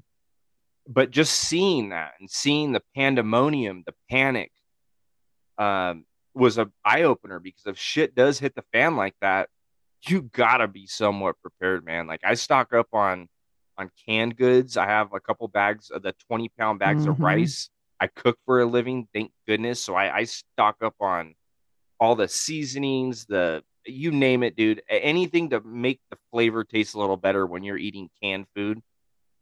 Because that all translates into morale, right? If you're eating good, that's going to boost your morale. That's going to help you get that one more day and to push that extra mile for your family. And I got two kids. I think all of us here have kids. I got two kids. Shout out real quick. 6. Happy birthday to my daughter. She turned 2 today. Aww. Cute ass little today. Aww, yeah. Happy birthday. And let me say, they're like, what the fuck are you doing on a podcast? It's your daughter's birthday. My daughter is celebrating at her grandmother's house with her mother. And then we are celebrating later at my mom's house. So, yeah. All right. I figured. Calm your fucking tits. Calm your tits. But anyhow, yeah, dude, shit. Yeah, dude. I don't know. You gotta keep gas with some stabilizer like available for you. Like, you mean, do you have a garage or? Yeah, I wish I had a garage. I'm overpaying for a fucking shack here. I'm about to be making some moves though. I'm about to be making some moves after this whole prayer talk, and I'm a Christian myself too. But I'm like, dude, you've been slacking on the praying, bro. So I'm a wacko about all that. I got like MREs stuff, and, dude. Like I stock up on MREs, Heidi. But I'm a crazy person. No, but I got bug out bags. I'm a sick son of a bitch, Heidi. Okay, I had 24 MREs about 2 years ago, and I ate them all.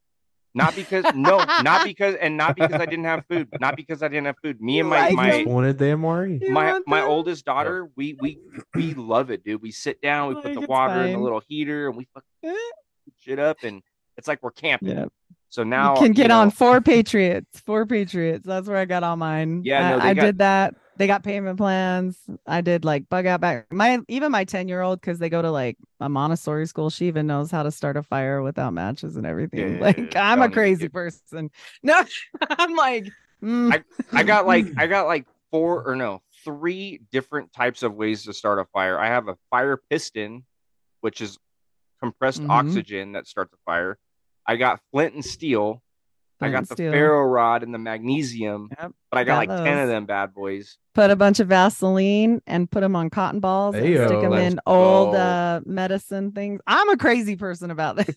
Like, when 2020 happened, I was like, listen, no matter what, you're not getting that shot and I'm not getting that shot. So highly likely we're going to live in our camper that I just barely bought because I was a tent girl. I was like, no, that's not camping. Oh. And then when that stuff popped up, like everything was going, I was like, okay, that camper you want, you can go get that now because we're probably going to live in it because I'm not going to take it. Neither are you. And I don't know what's going on. Camper full of toilet paper? Yeah. No. Milk but I bread. Actually, with 6 kids, You always have a lot of everything. I never run out of toilet paper. If you're smart. Oh, dude, what? I'm dirty dog today, dude. Rolling Rock. Oh, Rolling Rock. You dirty bastard. Hey, the older troll. Rolling Rock's the shiz. Hey, it's like $18.99 for a 30-pack. I used to, in 2018 or 17 and 18, that's all I drank whenever I had a bachelor pad. And I would go to this liquor store that sold two 12-packs for like $14. And when I would put them up there, the guy always saw me. And he was like, he's like, that's cheaper than water. And it was. Shoot. I'm like, 24 beers was like $14. That was the deal. And it was Rolling Rock bottles. And all the homies, we always drink Rolling Rock. It's cheap and cheerful, man. I live, a lot of people give me shit because I lived up in Northern California. I was in the wine industry for a very long time. And we had like Russian River Brewing. We had Lagunitas, like all that right next to me. And they're like, oh, what do you, like the guests that I would be taking care of in the what are you sipping on tonight? And I'm like, I'm drinking Rolling Rock. And they're like, dude, you're in like the mecca of wine and beer. Sierra Nevada. Sierra Nevada. You think wine that's bad? Oh, I can't do the wine. Oh, no. Bud Light. I'm drinking the tranny fluid. No, put it in. That's not even a normal size. Is that a mini? Is that a mini fucking Bud Light? No, it's not. It does not look like a full can. Okay. It's got a hog on it. You saw UFC. They just signed a deal with Bud Light. They did. I got the extra small hands. You got big fucking hands. It makes my can look big. Part of me, I don't like. Somebody said my uncle told me because he's drinking Bud Light, and I gave him crap. He's like, good American men work for Bud Light. Good American men work for Anheuser-Busch. He's like. He was trying to say that, us boycotting is actually ruining. There is a part of it. Like, you guys definitely fuck with the World Economic Forum, right? You know what that's all about? Yep. Yeah. Oh, yeah. I think they implemented all this stuff. And I even think they're behind these wars. I think they're behind everything. I think they're Joe Biden's puppet. Mm-hmm. I think they're Trudeau's puppeteer or whatever. And so, like, he's like, they're ruining the American, like, they have to Americana or whatever. They have to, because if they don't, that's what's happened to our youth. That's what's happened with the snowflakes. That's what happened with everything, because if they don't, and we're strong, and all the population of America was like it was 20 years ago, they have no chance to take it down. Exactly. They have to humiliate and destroy everything. I run a baseball podcast. You think I give a fuck who Bud Light gives their money to? I mean, I don't care. My sports are scripted. They're all Masonic and evil. Yeah. I don't give a fuck. I love baseball. Bud everything is. I have news for everyone. Everything is exactly Masonic and Bud scripted Light's in America. Good beer, but it's good drinking beer. Yeah. So fuck it. I think this nation was formed on masonry. Yeah, I mean, America is not at all what's the word I'm trying to say? It's not at all innocent. If anything, we're the Empire in Star Wars. Oh, yeah. But like I was going to say, like, we all live in this WWE world. Like, we really do. Like, take away our phones, take away everything. I bet you wouldn't even notice what the fuck's been going on the last 4 years. Sure. Yeah. You like everything, and even I'm a part of it in its own way. I'm talking about World War III and shit, and I'm like, we all have to be, because what do you do? Stop everything and go live in the mountains now? And you best not take the phone with you, because then, like you said, you're just right back in it. Yep. Yeah. What do you do? I mean, I try and just take the chances when I can to unplug and go. At the end of the day, fuck everybody else's opinion. Do what you want to do. Oh yeah. I'm going to drink my tranny juice. Don't get that shot, though. Don't get that shot. Yeah. Don't go get the Fauci. Oh, don't do that. Yeah. Fauci, no. Leave that shit alone. No, it's truth. And that's from a nurse. I'm a Chiefs fan, and I got Travis Kelce over here going, get the 2-1. And I'm like, oh, my gosh, dude. Yeah. He was the man, and then all of a sudden he did that. And it's like, oh, bro. I still listen to their podcast. I'm a big Eagles fan. We got the better of the two Kelce brothers. He's a beast. I love that. Yeah. I like him. Yeah, I saw Jason's that, and I was like, dude. Oh, that's sad. Yeah. We got Taylor Swift. And you know what? I do not give a shit He should have done it in a dress. Kelsey's selling out and shit. I mean, you're not going to become the face of the league without selling out. I still like the way that the way that man plays football, and I still like the way that man puts on a podcast. Yeah. The thing is, anybody that makes it, anybody that makes it, and unless you have like you have a job, if you have a normal job, okay, and you make a certain amount of money, fine, a regular job. But if you make more than $500,000 and you're in anything like a band, sports, whatever, you're made. You have you're done the song and dance. You have, yep. You better believe and they own everything. So you can find this man on several different different podcasts. He's been making the rounds over the last 6 months, but Zachary King, the ex-high satanic wizard, he will tell you straight up from the time that he was in. I would love that one. For like the 10 years that he was in it, if you made it on the radio, you didn't get there without going through him. And you know what, or somebody equivalent to him, and the things that he was asking for, it ain't good. What was it? Dude, you gotta wear a dress after. Like, no. Like, after they say after he was you. No, he was like, if you're not willing to do anything at all to anyone up in including children, like babies. Mm-hmm. Like you had to be able to do whatever you were told to, and sodomy is usually like the easiest. Yeah, thing. Like that's and he was like, there were people that would come to him and be like, "I'm down for whatever, but I can't fuck with children," and he'd turn them away because that's not. He would say he said there were plenty of people that were more than willing to do literally whatever it took to make it famous. Because you look at all these people and you look at America, and you can go anywhere, go to your local high school and watch a play or whatever. There's a ton of talent in this world. Why are the people that are there? Because they did what they had to do. Talent isn't what gets you there. That's absolutely right. And if you look at some of the old songs from the 70s, it's who you know. Yeah, if you look at some of the old songs of the 70s, their lyrics tell you so. Like, go through some of them. Go through the names of them. Eagles. Go through... Yeah. Well, not just the Eagles, but like, okay, like Steve Miller's one of my favorite bands. What they sing, Abracadabra. Well, that's just a sigil in itself. Like, there's all these other ones. There's a million of them, and then their freaking stallion Pegasus thing. It's all satanic. I'm like, and you know, at some point, I'm just like, everything now that okay, we're all in the conspiracy world, and most of my stuff is either religion driven, occult driven, but that drives me right into like sports, singing, like bands, whatever it is. You're also human. And so I can't unsee it now. Like I literally have to tell myself, like, I'm gonna go and enjoy this concert because I used to like them for just what I used to like them for, and not everything I know now. Because like I literally have to talk to myself. Yeah. Call me low vibrational. That's... Call me retarded. Whatever you want to call me, I'm okay with wearing whatever label you want to put on me. I'm able to watch a football game. I'm able to watch a baseball game and thoroughly enjoy that son of a bitch from start to finish. The whole time I'm like, you know, what about when you see the Pfizer shot? Don't you do that? No, of course I notice. Of course I notice. But at the end of the day, man, like I still thoroughly love watching football and baseball. I love watching football, dude. I'm not going to quit what I love, but I kind of ruin it. Yeah. Of all the sports that are rigged, baseball is the least rigged sport. And we can fight on that one. I will, like hockey. I will die on the hill that baseball is one of the hardest sports to rig.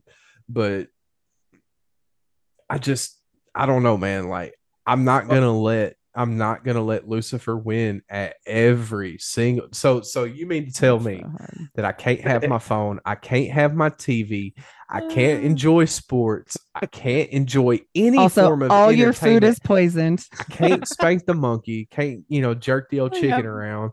Half the women that I'm lusting after are really not women. And all your food is poison. And so what am I supposed to just be SpongeBob? I'm supposed to be SpongeBob in the booth just sitting there. Yeah. Looking up at the stars. Yeah. No, don't do that. That's worshiping. No, I'm gonna enjoy the couple of games that I played since I was a kid, and I'm like, I enjoy me some baseball and some football, so I'm gonna let those ride. I can acknowledge that the baseball field is literally the compass and square, and that. Doubleday, you know. Abner, Abner Doubleday was a Freemason. I get that. I know that Las Vegas has their nutsack exposed to the whole world each week with this NFL season. They don't give a fuck knowing that the world knows that it's rigged this year. Like, I don't know if y'all seen some of the things I've seen from the NFL season this year, but like the powers that be do not give a fuck. They do not care. And same thing about elections as well, by the way. Well, yeah. That's fear. It's crazy to say that our NFL is at the same level of brazenness that our elections are. Yes, sir.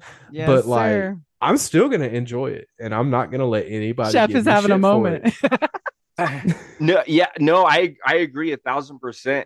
I agree 1,000% with you guys. But Drew, you mentioned the sphere, dude. That is all. Bad, dude. All bad. I was flying over the week it came out. I was flying back, and we were flying over Vegas, and the pilot's like, "Hey, everybody, I'm from Las Vegas, Nevada," and he's like, "Take a look out the window to the right, and you'll notice the new sphere that opened up in Las Vegas." And so I looked over, and it's a basketball and all this stuff, and then it turned to an eyeball, and it's like looking around, and yeah.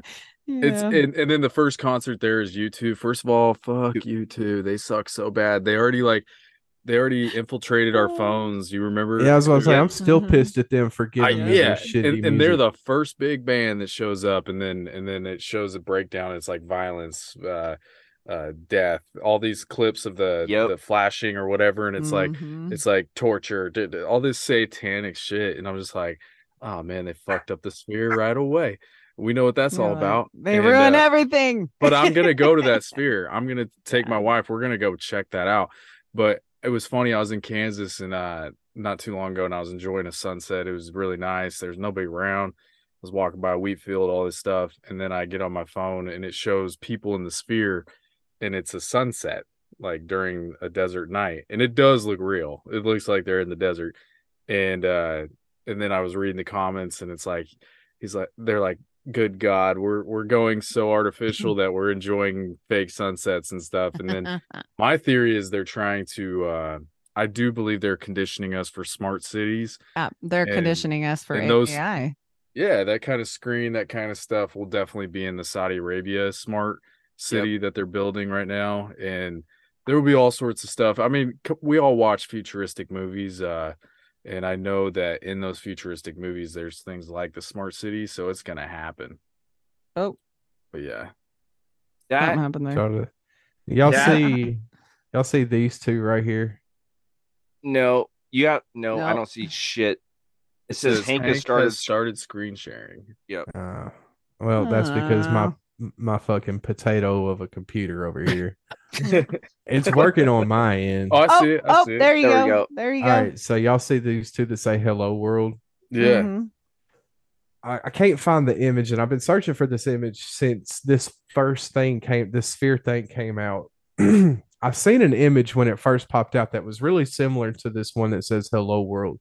And it reminded me of, if you've seen the Lord of the Rings, the Palantir, the Seeing Stone that's in the Black Tower, that Gandalf touches this crystal ball, and he sees the Eye of Sauron, and then that's how he knows that Saruman's working with the bad guy.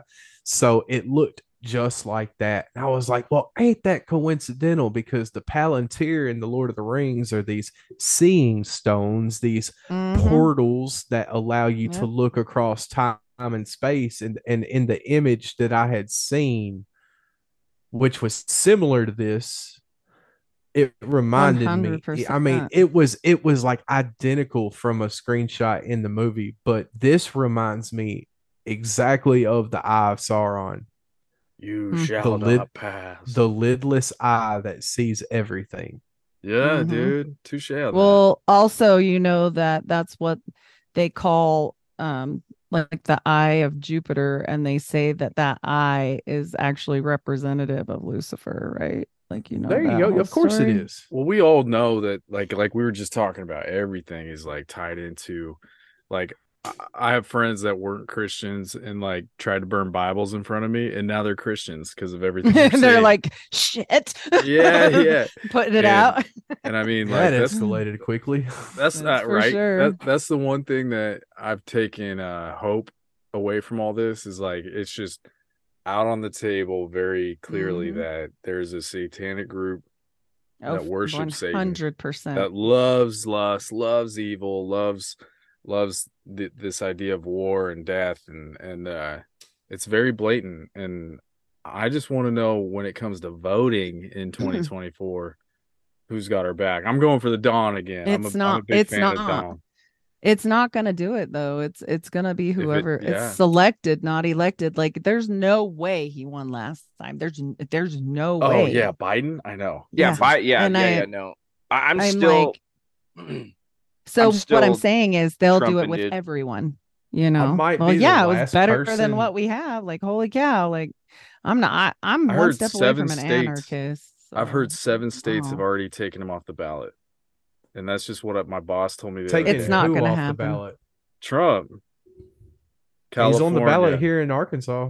Of course, if they put that man back in, but Biden's on the ballot. He's going to die. I mean. That's and then that I might be the only one here who actually still believes in voting.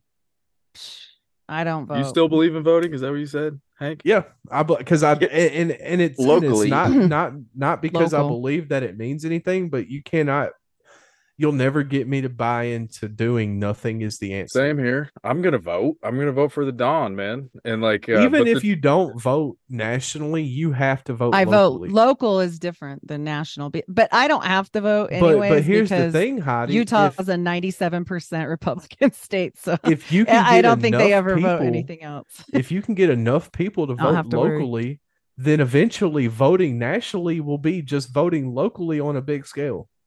I don't think it will ever work until they stop the Electoral College. Once they stop the Electoral College is the only reason we have a chance for a non-democratic winner at all. I don't know, because if it weren't for the Electoral College, Philadelphia, Chicago, New York, LA, Dallas would choose the president every single time. It's just. You're telling me that 95% of Georgia can vote red, but if Atlanta votes blue, the whole state goes to blue? That's what happens if you take away the Electoral College. Well, all I know is whatever they're doing right now is all lies. Like, it's all lies anyway. It's going to be all lies, but at the end of the day, sitting on your haunches is not the answer. No, I think we all will vote, except for... Yeah. It can't be because, well, I don't really have to worry about it for the national level because they vote red always. We don't. It's Mormons. Laugh at the notion of they're voting. Mormon. They're conservative. What's crazy about like how America, like how these retarded Dems are saying, you know, you talk about the most racist thing in the world. They think black people can't get a license. That's so racist. Do you want to know what's like, more racist so and dumb, funny? You can't get a license. They think Kamala Harris is black because she's not. Well, what I'm trying to say is she's not black. If you listen to the way the left talks about black people, you would think black people have no capability of sustaining for themselves at all. Can't even wipe their ass. I know. But the thing is, like, you guys know when we went into Iraq, what we implemented for their voting. First of all, Ukraine. Do you know what Ukraine does for voting? No. Okay, it's in-person, one-day voting, just like we used to. Okay. And we implemented that in Ukraine. So then we went to Iraq, and guess what we implemented there? Retina scanned voting. Oh, I'm sure. So you're telling me for that? Well, I hope they do. I don't know, but like. All I know is now, if they just took away the mail-in ballots that they used and all the stuff they brought in with COVID, the pandemic, just to get Trump out, like if they took away all that, it would be a landslide with Trump. I really do think, but you guys all know. I definitely think anything is better. I'm not an anti-Trumper. I think that's fine. Like, it was a better life when he was in. I don't care what he used to say. Like, I don't care about his $4. I don't care about his stupid comments. Like, whatever, people were making a big deal about him. I'm like, JFK was a man whore. Who the hell cares about this damn grabber by the you know what? I didn't care. I thought it was hilarious. Like, grow up. Like, people say stuff, and he can say whatever he wants. Like, locker room talk. Yeah, I mean, I really don't care. And I think that girls, and then they went on and on about Kamala Harris and, oh, she's the first American. I'm like, she was raised in Canada, and her parents are, she's not African American, and everybody celebrated it. Office. Yes, of course. And I'm like, so that is worse. Like, they celebrate her and her African American, that she's not non-American status. I just really love Venn diagrams. Like, I just really love Venn diagrams. You know, so stupid. I'm wearing a blue shirt. I go by she. And as a woman, I will say this: if I had a choice to have a man in there or that idiot, I would take a man of almost any other man, because she's an idiot. It's ridiculous. It makes it worse. It's almost more humiliating. And I think that's what they want. They like. Did I hear you, Heidi, throwing an opposition in there when Drew mentioned retinal scanners for voting? Yeah, no, I'm not. Are you opposed to that? I am definitely opposed to that. Where do you draw the line? Do you think there should be, like, I don't think voter digital ID? I'm just concerned about how much digital ID is going to go on and what they're going to use it for next. Well, what about you? Use phone? That for voting. They're going. Well, yeah, yeah. They got me. No matter what, I'm screwed. But, like, okay, so I'm a nurse. So I'm uploaded into the FBI. You can use your eyeballs to get into your iPhone, but you can't use your eyeballs to vote for the president of the greatest nation on the planet. I definitely think they should do something, because what they've done is stupid. I think you should be an American. I'm just going to say it would be pretty hard for BLM and the powers that be to ballot drop a bunch of eyeballs at 3:00 in the morning. You know, it's one thing to do paper. They probably ballots, find a way. You know. They can keep them in a little jar. Who knows? Don't put it past them. Like, you got contacts and everything that can fix that up. Drew, my man, what's the wildest thing that you could pull out of your hat when it comes to being a Quaker? Like, as far as, you know what I'm saying, like the craziest. Did you dress funny too? Like as far as that whole doctrine's concerned, what would you think would be the wildest thing compared to regular or any other branch of Christianity? I'll come back to that question, but I just got baptized. My great grandpa. I'll tell you right now, but let me. Well, congratulations on that, by the way. Well, thank you. No, I hadn't. I been sincerely baptized. Mean that. No, thank you. I appreciate it. I went July 4th to my. South Dakota to my grandpa who passed, his ranch, and our great grandpa was part of the Republican House in 1923, and it was his brother, and his name's William Williamson, and if you go to Mount Rushmore, there's a statue of him, and come on, William, there you go.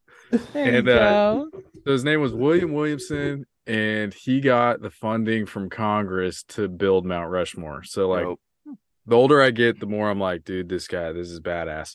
Dude, that's fucking awesome. And so he built a cabin behind Mount Rushmore, and there's a little stream that runs behind it. And it's super cold because the winter snow falls into it. And so it was freezing, but I wanted to show my stepdaughter, my wife, and my little girl, like, hey, I'm giving myself to God right now. Like, I'm basically making an announcement to them. Awesome.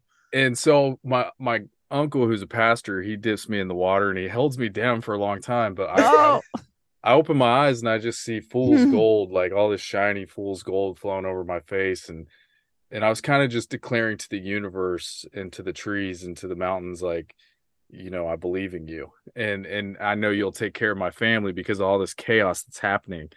And it does scare me. I have a little girl and she's my world and I don't want anything to happen to her. Girl dad. But you feel me? Girl dad. Yeah, I got two of them. But me too. So to revert back to like this wasn't necessarily my belief when I was growing up, but that same uncle who dipped me in the water and baptized me, I would go to church. He's my mom's brother. And he's fiery, man. He's almost like a Baptist priest, but he's Quaker and he's whatever it is. It's more like Friends. I don't know if you guys have heard of Friends, but anyways. So he just would, a little show. He would like, I'd be sitting in the front row and I'm like, I don't know, like in eighth grade. And he would just come through and grab me by the face and just tell me, you're going to do big things in the Lord, all this stuff. Like it was kind of intense, you know? And, I was just like, okay, you know, and then he would go back up on stage and then he would just start speaking tongues. And that was the weirdest thing for me is like people around me would just be like, who would have like, you know what I mean? Like speaking a whole different language. And that I remember as a kid, I kind of just went, how about who should have been? Like, I just kind of did my own thing. Like, cause I, you know, you're kind of indoctrinated into like this belief, and me it was kind of made up, like it wasn't, but tongues has got to be the wildest thing that I would say. What do you, because I feel like I've got a hot take on speaking in tongues. Okay. What do you believe? Like, do you believe that there's legitimacy into the Havana when it comes to speaking in tongues? Is that speaking in tongues? Because I've been to Pentecostal church services where whole congregations of meemaws and peepaws are jumping pew, literally like track meets, jumping pew to pew, and there's and getting down with the Lord. I just, before I don't want to insult you. No. I just, my thing where you stand. My thing is, I trust my uncle and I love him and I trust his relationship with God, and I trust what he says out of genuineness of his heart. There's no malice. There's nothing but a desire to have you know who the Lord is. And so, like, because he was the one doing it, I think part of me thinks there's something to it. Like, part of me, I don't know what it is. That's his thing. And like, I don't understand it, but the same as jumping pew to pew. Oh yeah. He starts dancing and stuff. But me personally, I'm kind of low key, man. I'm very like I said, I pray in my car. I don't speak in tongues. That's for sure. But I would say out of everything, that was the most interesting thing growing up that I saw in the church. That was like, Wow, that's kind of, I believe it can be very actually real and inspired. Like, but I also believe that you can go in a prayer closet all alone and God hears you just the same. So I don't think there's any wrong way to pray, you know? No, that's like for me. My homie, he had a F5 tornado in 2007, take out his house and he was in it. And like, wow. His mom had a seizure in front of him and he didn't know what to do. And he just put hands on her and prayed and she was fine. Like she came back. Mm-hmm. So like, there's power in prayer. Like nobody can convince me otherwise. You know what I mean? Absolutely.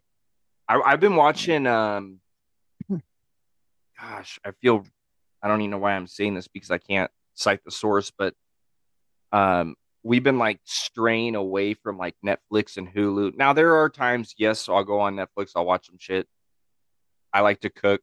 Right. So I watched MasterChef. I watched the whole Gordon Ramsay, all that jazz. But there's another streaming service, but it's all, I guess it would be like Christian based. And they have just these amazing stories. And whether or not, like a lot of them say they're based on like real events or whatever. But like one of them was that girl that fell out of a tree. And like, I don't know if she broke her back, but after that, she had like some severe, crazy illnesses and she went to heaven and she saw God and what have you and comes back. But I like those feel good, like stories, excuse me, not because they sound good and that they are heartwarming and they do make you feel like there's like good will overcome evil and whatnot. But I believe them. Like I've seen like the clips on I think I seen a clip on YouTube where a dude was like working underneath a car and the jack twist, you know, fell down and the car's on top of him. And a little, I don't know if it was an old lady, a small man, a small girl, a small boy, but just straight lifting it up. And yeah, I totally am. I'm all into all that. And I have to real quick say, and I'm sure I've told Hank and Heidi previously as we've gathered before, but like last week or 2 weeks ago, we had Davey Wavy on from the Red Pill Cartel and my boy Anthony from Smoking Conspiracies, and Hank was there and got biblical. And you'll see me laughing my ass off a lot of the times. Know this, that I'm not super, like I picked up the Bible like 2 years ago for the first time, and I'm a believer. But I laugh because Hank, I'm sorry, your accent cracks me the fuck up in the way you say. I do half the shit I do just to get you rolling, bro. Tweaker 19, he did that one. Fucking Jesus, dude. I see you through the window blinds. I see you through the window blinds, but I laugh, but I'm not making a mockery. Like I just laugh a lot. So I want to tell you that, Drew, just so, and I don't think that you're offended, but I'm not. That's not my I want you guys not to look at me as this Quaker kid, because I'm not, man. I'm doing cocaine. No. I got insight to a world that I don't, you know, just like Heidi. I quizzed Heidi. I've had her on my show, and I've quizzed her about it. Yep. Y'all have insight to worlds that are unbeknownst to me. Mm-hmm. And I like to see how things are taught under different lenses, because I understand that the way that I was taught is very limited. It's not a very big common view. Like, I don't have the same beliefs as a lot of people. All of my friends were Southern Baptists, and I couldn't be more polar opposite in my beliefs from them, you know? Yeah. So that's why I'm asking, you know, why do you yourself stand? Because I just like to, you know, hey, you now I know where you stand. This is where I stand. Where do we think truth is between everything? So my whole thing with digging into the speaking in tongues, and if you'll grant me this soapbox for a second, is I've had this debate with several different people from several different walks of Christianity and hell, just life in general. I've had this talk with people who aren't quote unquote Christians. I'm not a Christian. I'm a follower of the teachings of Jesus Christ. And I even struggle with calling him Jesus, because it's factual proof that the letter J was not in existence when that man walked the earth. But I don't know, like, I spent quite a few months praying to Yeshua and Yahweh, and it just didn't hit the same. I don't know if that's Lucifer's matrix winning and me reverting back to the Jesus God. I'm up in the air, but we know what, you know, when we're talking about Jesus and God. His name at all, like in general, any of them, because I want to preface, everything I'm about to say with Revelations 12:9. Revelations 12:9 says, "And that great dragon was cast out, that old serpent called the devil and Satan, which deceiveth the whole world. He was cast into the earth, and his angels were cast out with him." I needed to preface my next statements with that, because I need to set the table. I don't know if any of us have any of the truth that there is to be learned in this world. I like to think that we each withhold certain aspects of the truth. With that being said, scripture right there just told us Satan deceived the whole world. He got us all, bro. He got me. He's got you. He's got your uncle. He's got my granddad. He's got every man that ever walked this earth. And I think that deception is we each think we know the truth, which goes back to a discussion I've had alongside Schiff, that Lucifer is literally created from this same word that is referenced in John 1:1. In the beginning was the word was God, and the word was with God. That word is law. It is the force that creates and envelops all of reality. From the rocks to the birds to the planets to the breath that we breathe, from the angels to us, we're all made of this law. Lucifer is made of this law. And he was around a lot longer than the earth. He was literally the favorite in heaven. So who better than to twist this law that we are we have no choice but to adhere to? I mean, we do have a choice, but at the end of the day, we've got the law and then we've got rebellion. So he took this law and he twisted it so that each of us would get a portion of truth and a portion of lie, and that none of us would be able to discern who had the portion of truth and who had the portion of lie, because we each held truth and we each held lies, and we all believed them all to be truth. You know what I'm saying? Nobody truly believes that they believe a lie. Because if you knew that you were deceived, you would not be deceived. But Revelations 12:9 says that we are deceived. What do you think the lie is? The lie is we know the truth. The lie is that we're good. We're good enough, that we can do enough on our own, that we don't really need God. But anyway, knowing that we're deceived, knowing that none of us are exempt from this deception, the only time in this book that speaking in tongues is mentioned is right before, I want to say it was John and Peter. It was a couple of them homies that hung out with Jesus. They spoke to the masses, and then all these souls were baptized. It was on the day of Pentecost, I think it was. You had all 12 disciples in a tent with Jesus, and the cloven tongues of fire came down upon their heads. And then these two dudes walked out in front of thousands of people from all walks of the known earth at that time. And they were standing in a crowd. It was... You know that Metallica played Russia in 1991, right as the Soviet Union was falling, and there was 1.6 million people at this concert. Now imagine there's all that people there, but none of them are from the same place.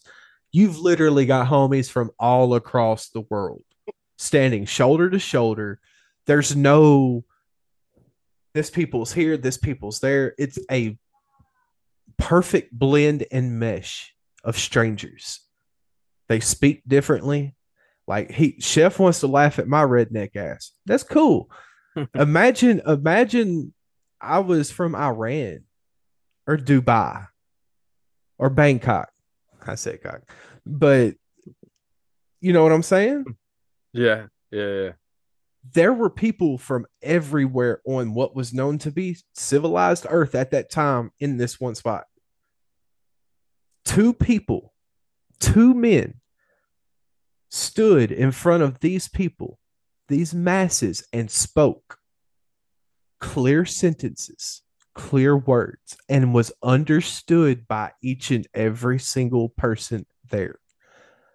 We're told in the scripture that there's homies in the crowd looking around.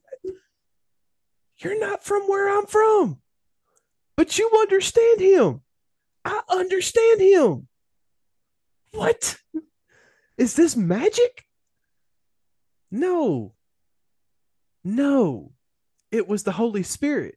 It was God allowing two men to talk to thousands and thousands of people who never spoke the same language, and everybody understood at the same time. That's the only time, cover to cover, that you're going to find speaking in tongues. Come on. That's pretty profound, though. So tell me what that means. That means that the only time in the Bible that speaking in tongues is mentioned, that there was a clear understanding by a multitude of people. There would have been understanding by you. There would have been understanding by me. There would have been understanding by a homie from the far East Coast. There, everybody heard when these two guys talked. They didn't have translators. There were no subtitles. There were two men who spoke like I'm speaking right now, and everybody understood. That's cool. So tell me how walking into a building where people are going, that makes no sense. Tell me how that's speaking in tongues. When God gave man the only time that the only documented proof that we have that this happened, the only time it happened, God gave this ability to men. Men spoke and men understood. Fast forward to today. Speaking in tongues is now something between you and God that is only meant for you to understand. It's not meant for anybody else. Doesn't that go against scripture? I was told because I asked that question, and like some people understood what my uncle was saying, like at the end of the service. And see, stuff. I'm not going to sit here and act like I'm the authority on speaking in tongues. Right, dude. Yeah. You know what I'm saying? Like, but that's just how I see it. Like, that's give it proof like that. Like it's almost like, cause I didn't know where tongues came from. And you just told me right now.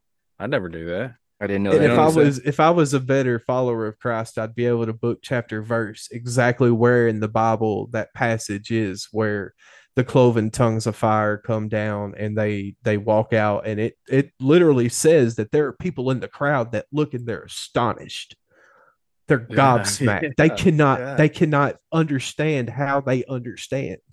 See, so to me, yeah. I draw from that there was a purpose. And that purpose was understanding.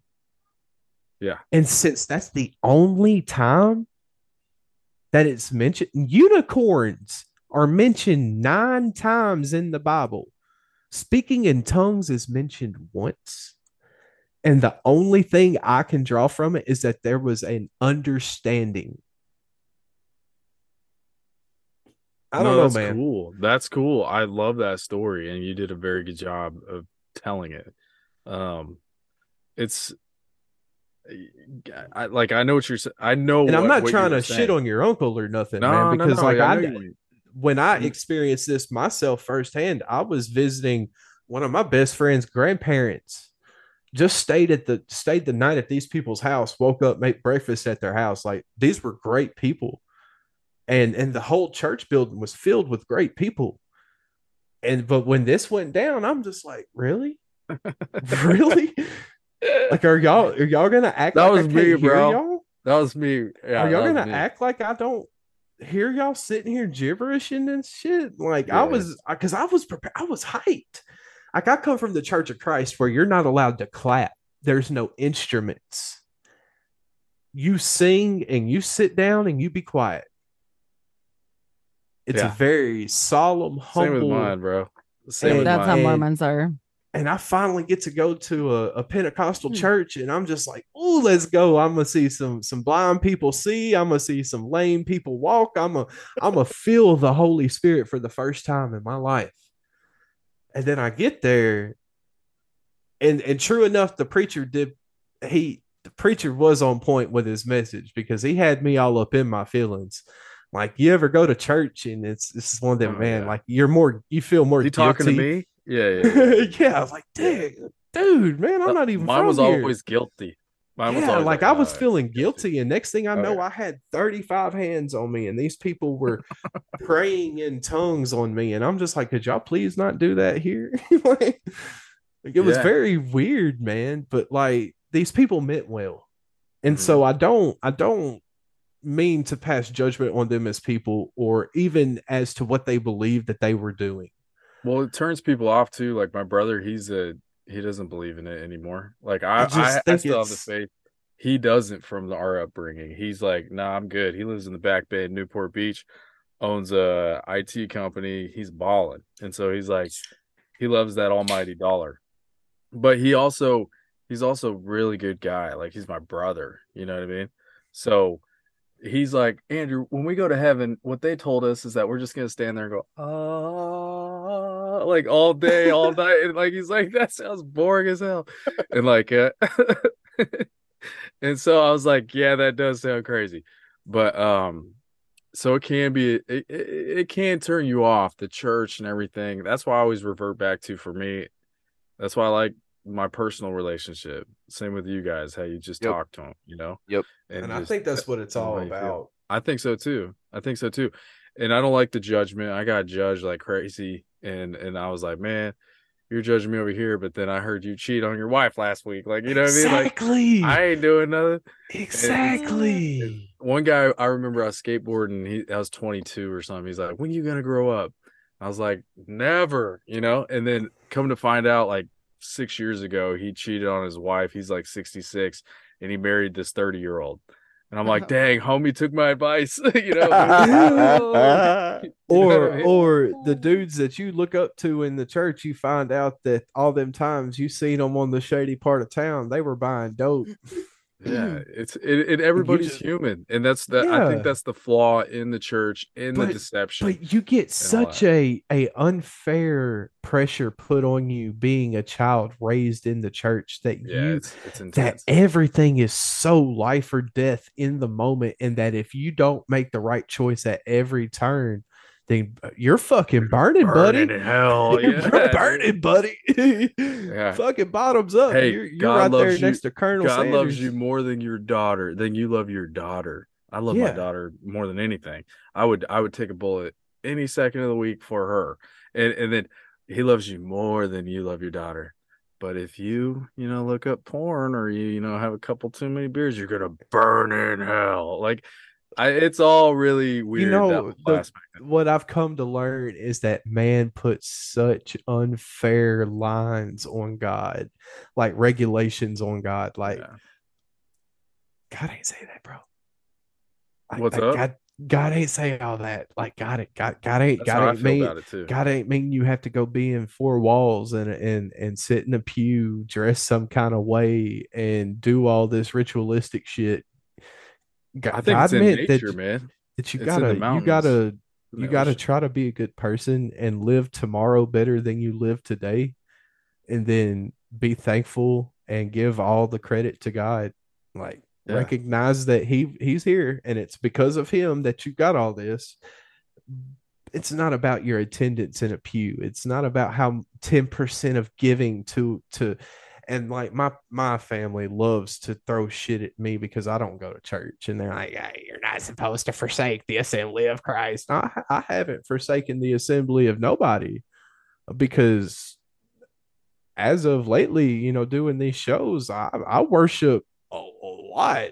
We're worshiping right now. Truth be told, 100%. You know what I'm saying? I was like, me and my boss, we'll sit at work, and out of an 8-hour day, 5 of them we're subject to be sent there while I'm working. We're having a full-blown conversation about big dinner issues. Like, these matter. Like we're hashing out what's really what with religion and stuff. And so like it's what you do in the moments nobody knows you're making a choice. You know what I'm saying?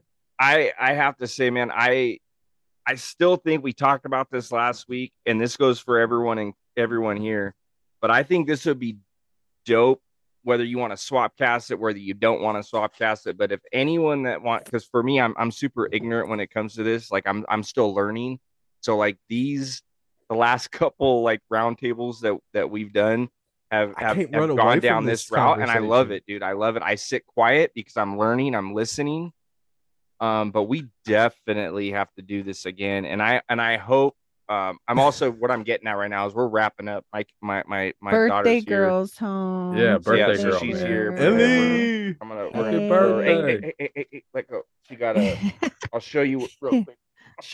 Got the girl. Cat. Got the baby. My little puny arms over here. She's got a little. Oh, ooh, Ariel. The little Ariel and very Belle. Cute. Yep, and this is as much Disney like, hey, as my kid will get.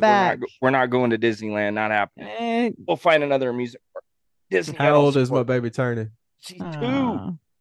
Oh God, I'm so weak. I didn't get to the gym.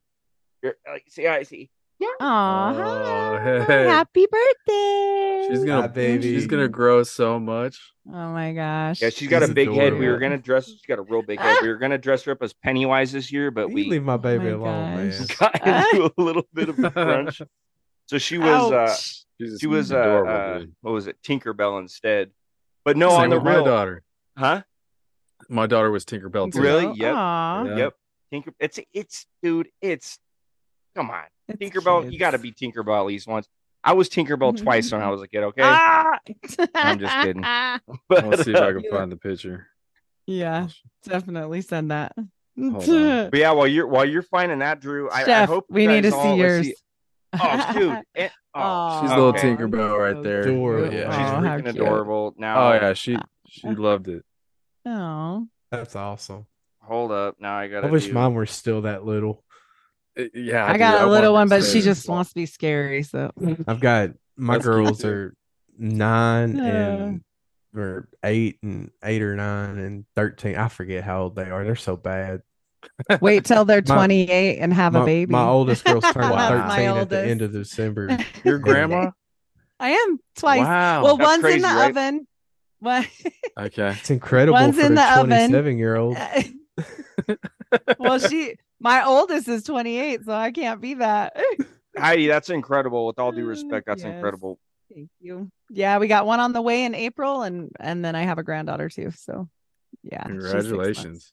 Thanks. I'll be hitting you up for advice. I got an 8 and a 2-year-old, so I need all the help I can get. And I know yours are a little older, but teenage Bill is hard. Man, we got a military school. I'm getting ready to send mine to. Like, send them to the bad kids' school. Like, I'm tired of dealing with it. No, I threaten them with it at least 3 times a week.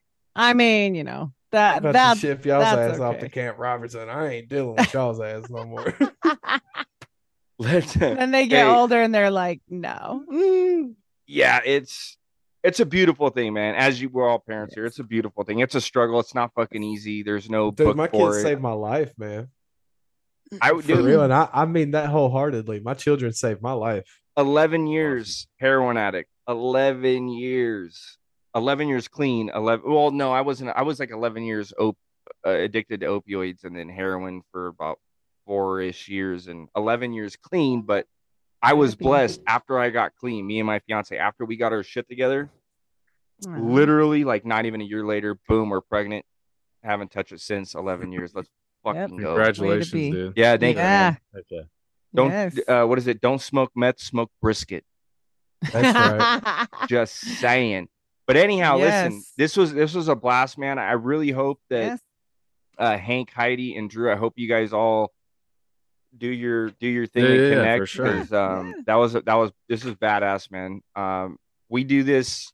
I try to rotate. I think 4 is good. I always invite like 8 people because like 6 people can't make it, so, or like whatever. So, but Drew, obviously you're always more than welcome back. I know you're not available every Friday, but we have a good time over here. Heidi, obviously, you've been on a few times. Hank, if you want me to, I could put this on mine. I don't know if you could send the Well, I can send. I'll send you. More than welcome, brother. More than welcome. Yeah, I'll put this on mine for sure. All right, You know, thanks for the invite. Yeah, no, absolutely. This is just as much. This is what one of my buddies told me. Trebles Garcia, shout out from the Paranoia Radio. Yes, I love Trebles. He's like, dude, this is just as much my content as it is your content. So do with it what you please. Cut out what you don't like. Do your thing. But yeah, thank you guys so much. Before we wrap up, or as we wrap up, we'll start up at the top left again with Hank. Hank, you want to plug your show? We'll go right back down and we'll wrap this bad boy up. And I got some pizza and some cake to eat. Oh, yeah. Oh, Chef, appreciate you. Invite me on, man. I've thoroughly enjoyed myself. Heidi, I love you. You know, I thoroughly enjoy speaking with you. I'm glad we got to chat again. And Drew, man, it's been awesome getting to know you, brother. We're definitely going to get you on the show. Come on.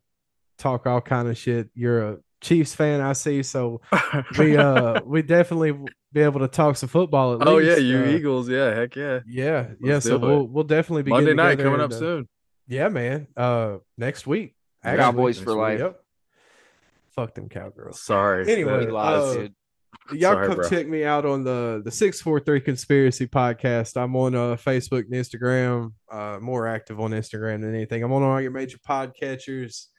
I've got a link tree up on my Instagram bio, so if you want to dig into any ways to support the show or email me or directly contact me. Sorry, my English quit Englishing right there. But hit me up, come check me out. Me and my buddy Drew and Kyle's been helping me out a lot here lately. While my co-host Drew, he's got a busy life down there in Florida. He's a detective, so between him being on duty a lot and his family life, Kyle helps fill in whenever Drew's not able to make it. And sometimes I rock solo. But then always me and Kyle got the Holistic Roots podcast. And whenever Kyle decides to upload the latest episode, we can all listen to it because I've been waiting on it for like 3 months. But if you're wanting a non-conspiratorial show to help you learn how to live your best life, whether it be gardening or deep cleansing from heavy metals, which they'll be able to figure that out, right, Kyle? Soon. Yes, sir. Yes, sir. Then you can come check us out on the Holistic Roots podcast. That's what's up, man. You can find me on Drewcast on Apple podcast. I don't do YouTube, just Rumble. Look up Drewcast. Looks like this, green and white. And Hank, freaking Kyle, Heidi, it was a pleasure. Very nice to meet you guys. Mm-hmm. And I'll definitely be inviting you guys on my show for sure. And yeah, I'd love to do Quaker Mormon swap. I don't really. It's not really a Quaker podcast. It's mine's more like I take the Joe Rogan approach. I like to just chop it up, and then sometimes, yeah, and then I go tinfoil hat for sure, and talk about the chaos. Drew, your show's dope, dude. I was just listening to the your recent episode, Israel and hummus. Yeah, hummus. I'm actually not finished with it yet, but I'll be listening to that when I head back over tonight, or actually when I get home, because I'm going to be focused on my daughter. Right on. Yeah, it's her birthday. Okay. But dude, seriously, love your show, man. I love all your guys' show, which is why we're all gathered here together on this beautiful Friday. But yeah, dude, badass show. And Drew, you're probably like, dude, the Quaker dude. Yeah, the Quaker dude. So yeah, his show. Right. For anyone that doesn't know about Drew's show and haven't heard it, there's nothing. No, it's a badass show. I thoroughly enjoy it. Again, as thanks, bro. Appreciate Unfiltered that. Rise and 643 Baby podcast in the house. Heidi, yes. What do you got, girl? Unfiltered Rise. I'm on everywhere where podcasts can be found. I'm usually the most active on Instagram if you want to get in touch with me, or unfilteredrise@gmail.com. So that's where I'm at. Come on. Go check her out. Get educated. Go get educated. Yes. Awesome. And I'm not a Mormon anymore. Just stating. That's great. That's great. Well, shout out again. No more sister wives. Yeah, nope. Get out of here. Go enjoy your night with your baby girl, man. Tell her happy birthday. Go spoil that girl. Go eat that. Have a good one. You guys have a blessed night. Stay fly. Be kind, and hasta la pasta. Much love, everybody. Hasta. All right, guys. Later. Drew, I'll send that over to you. And Heidi and Hank, I'll send this all over to you when I get home. Awesome. Let's do her. All right, guys. Hasta la pasta. Bye. Later.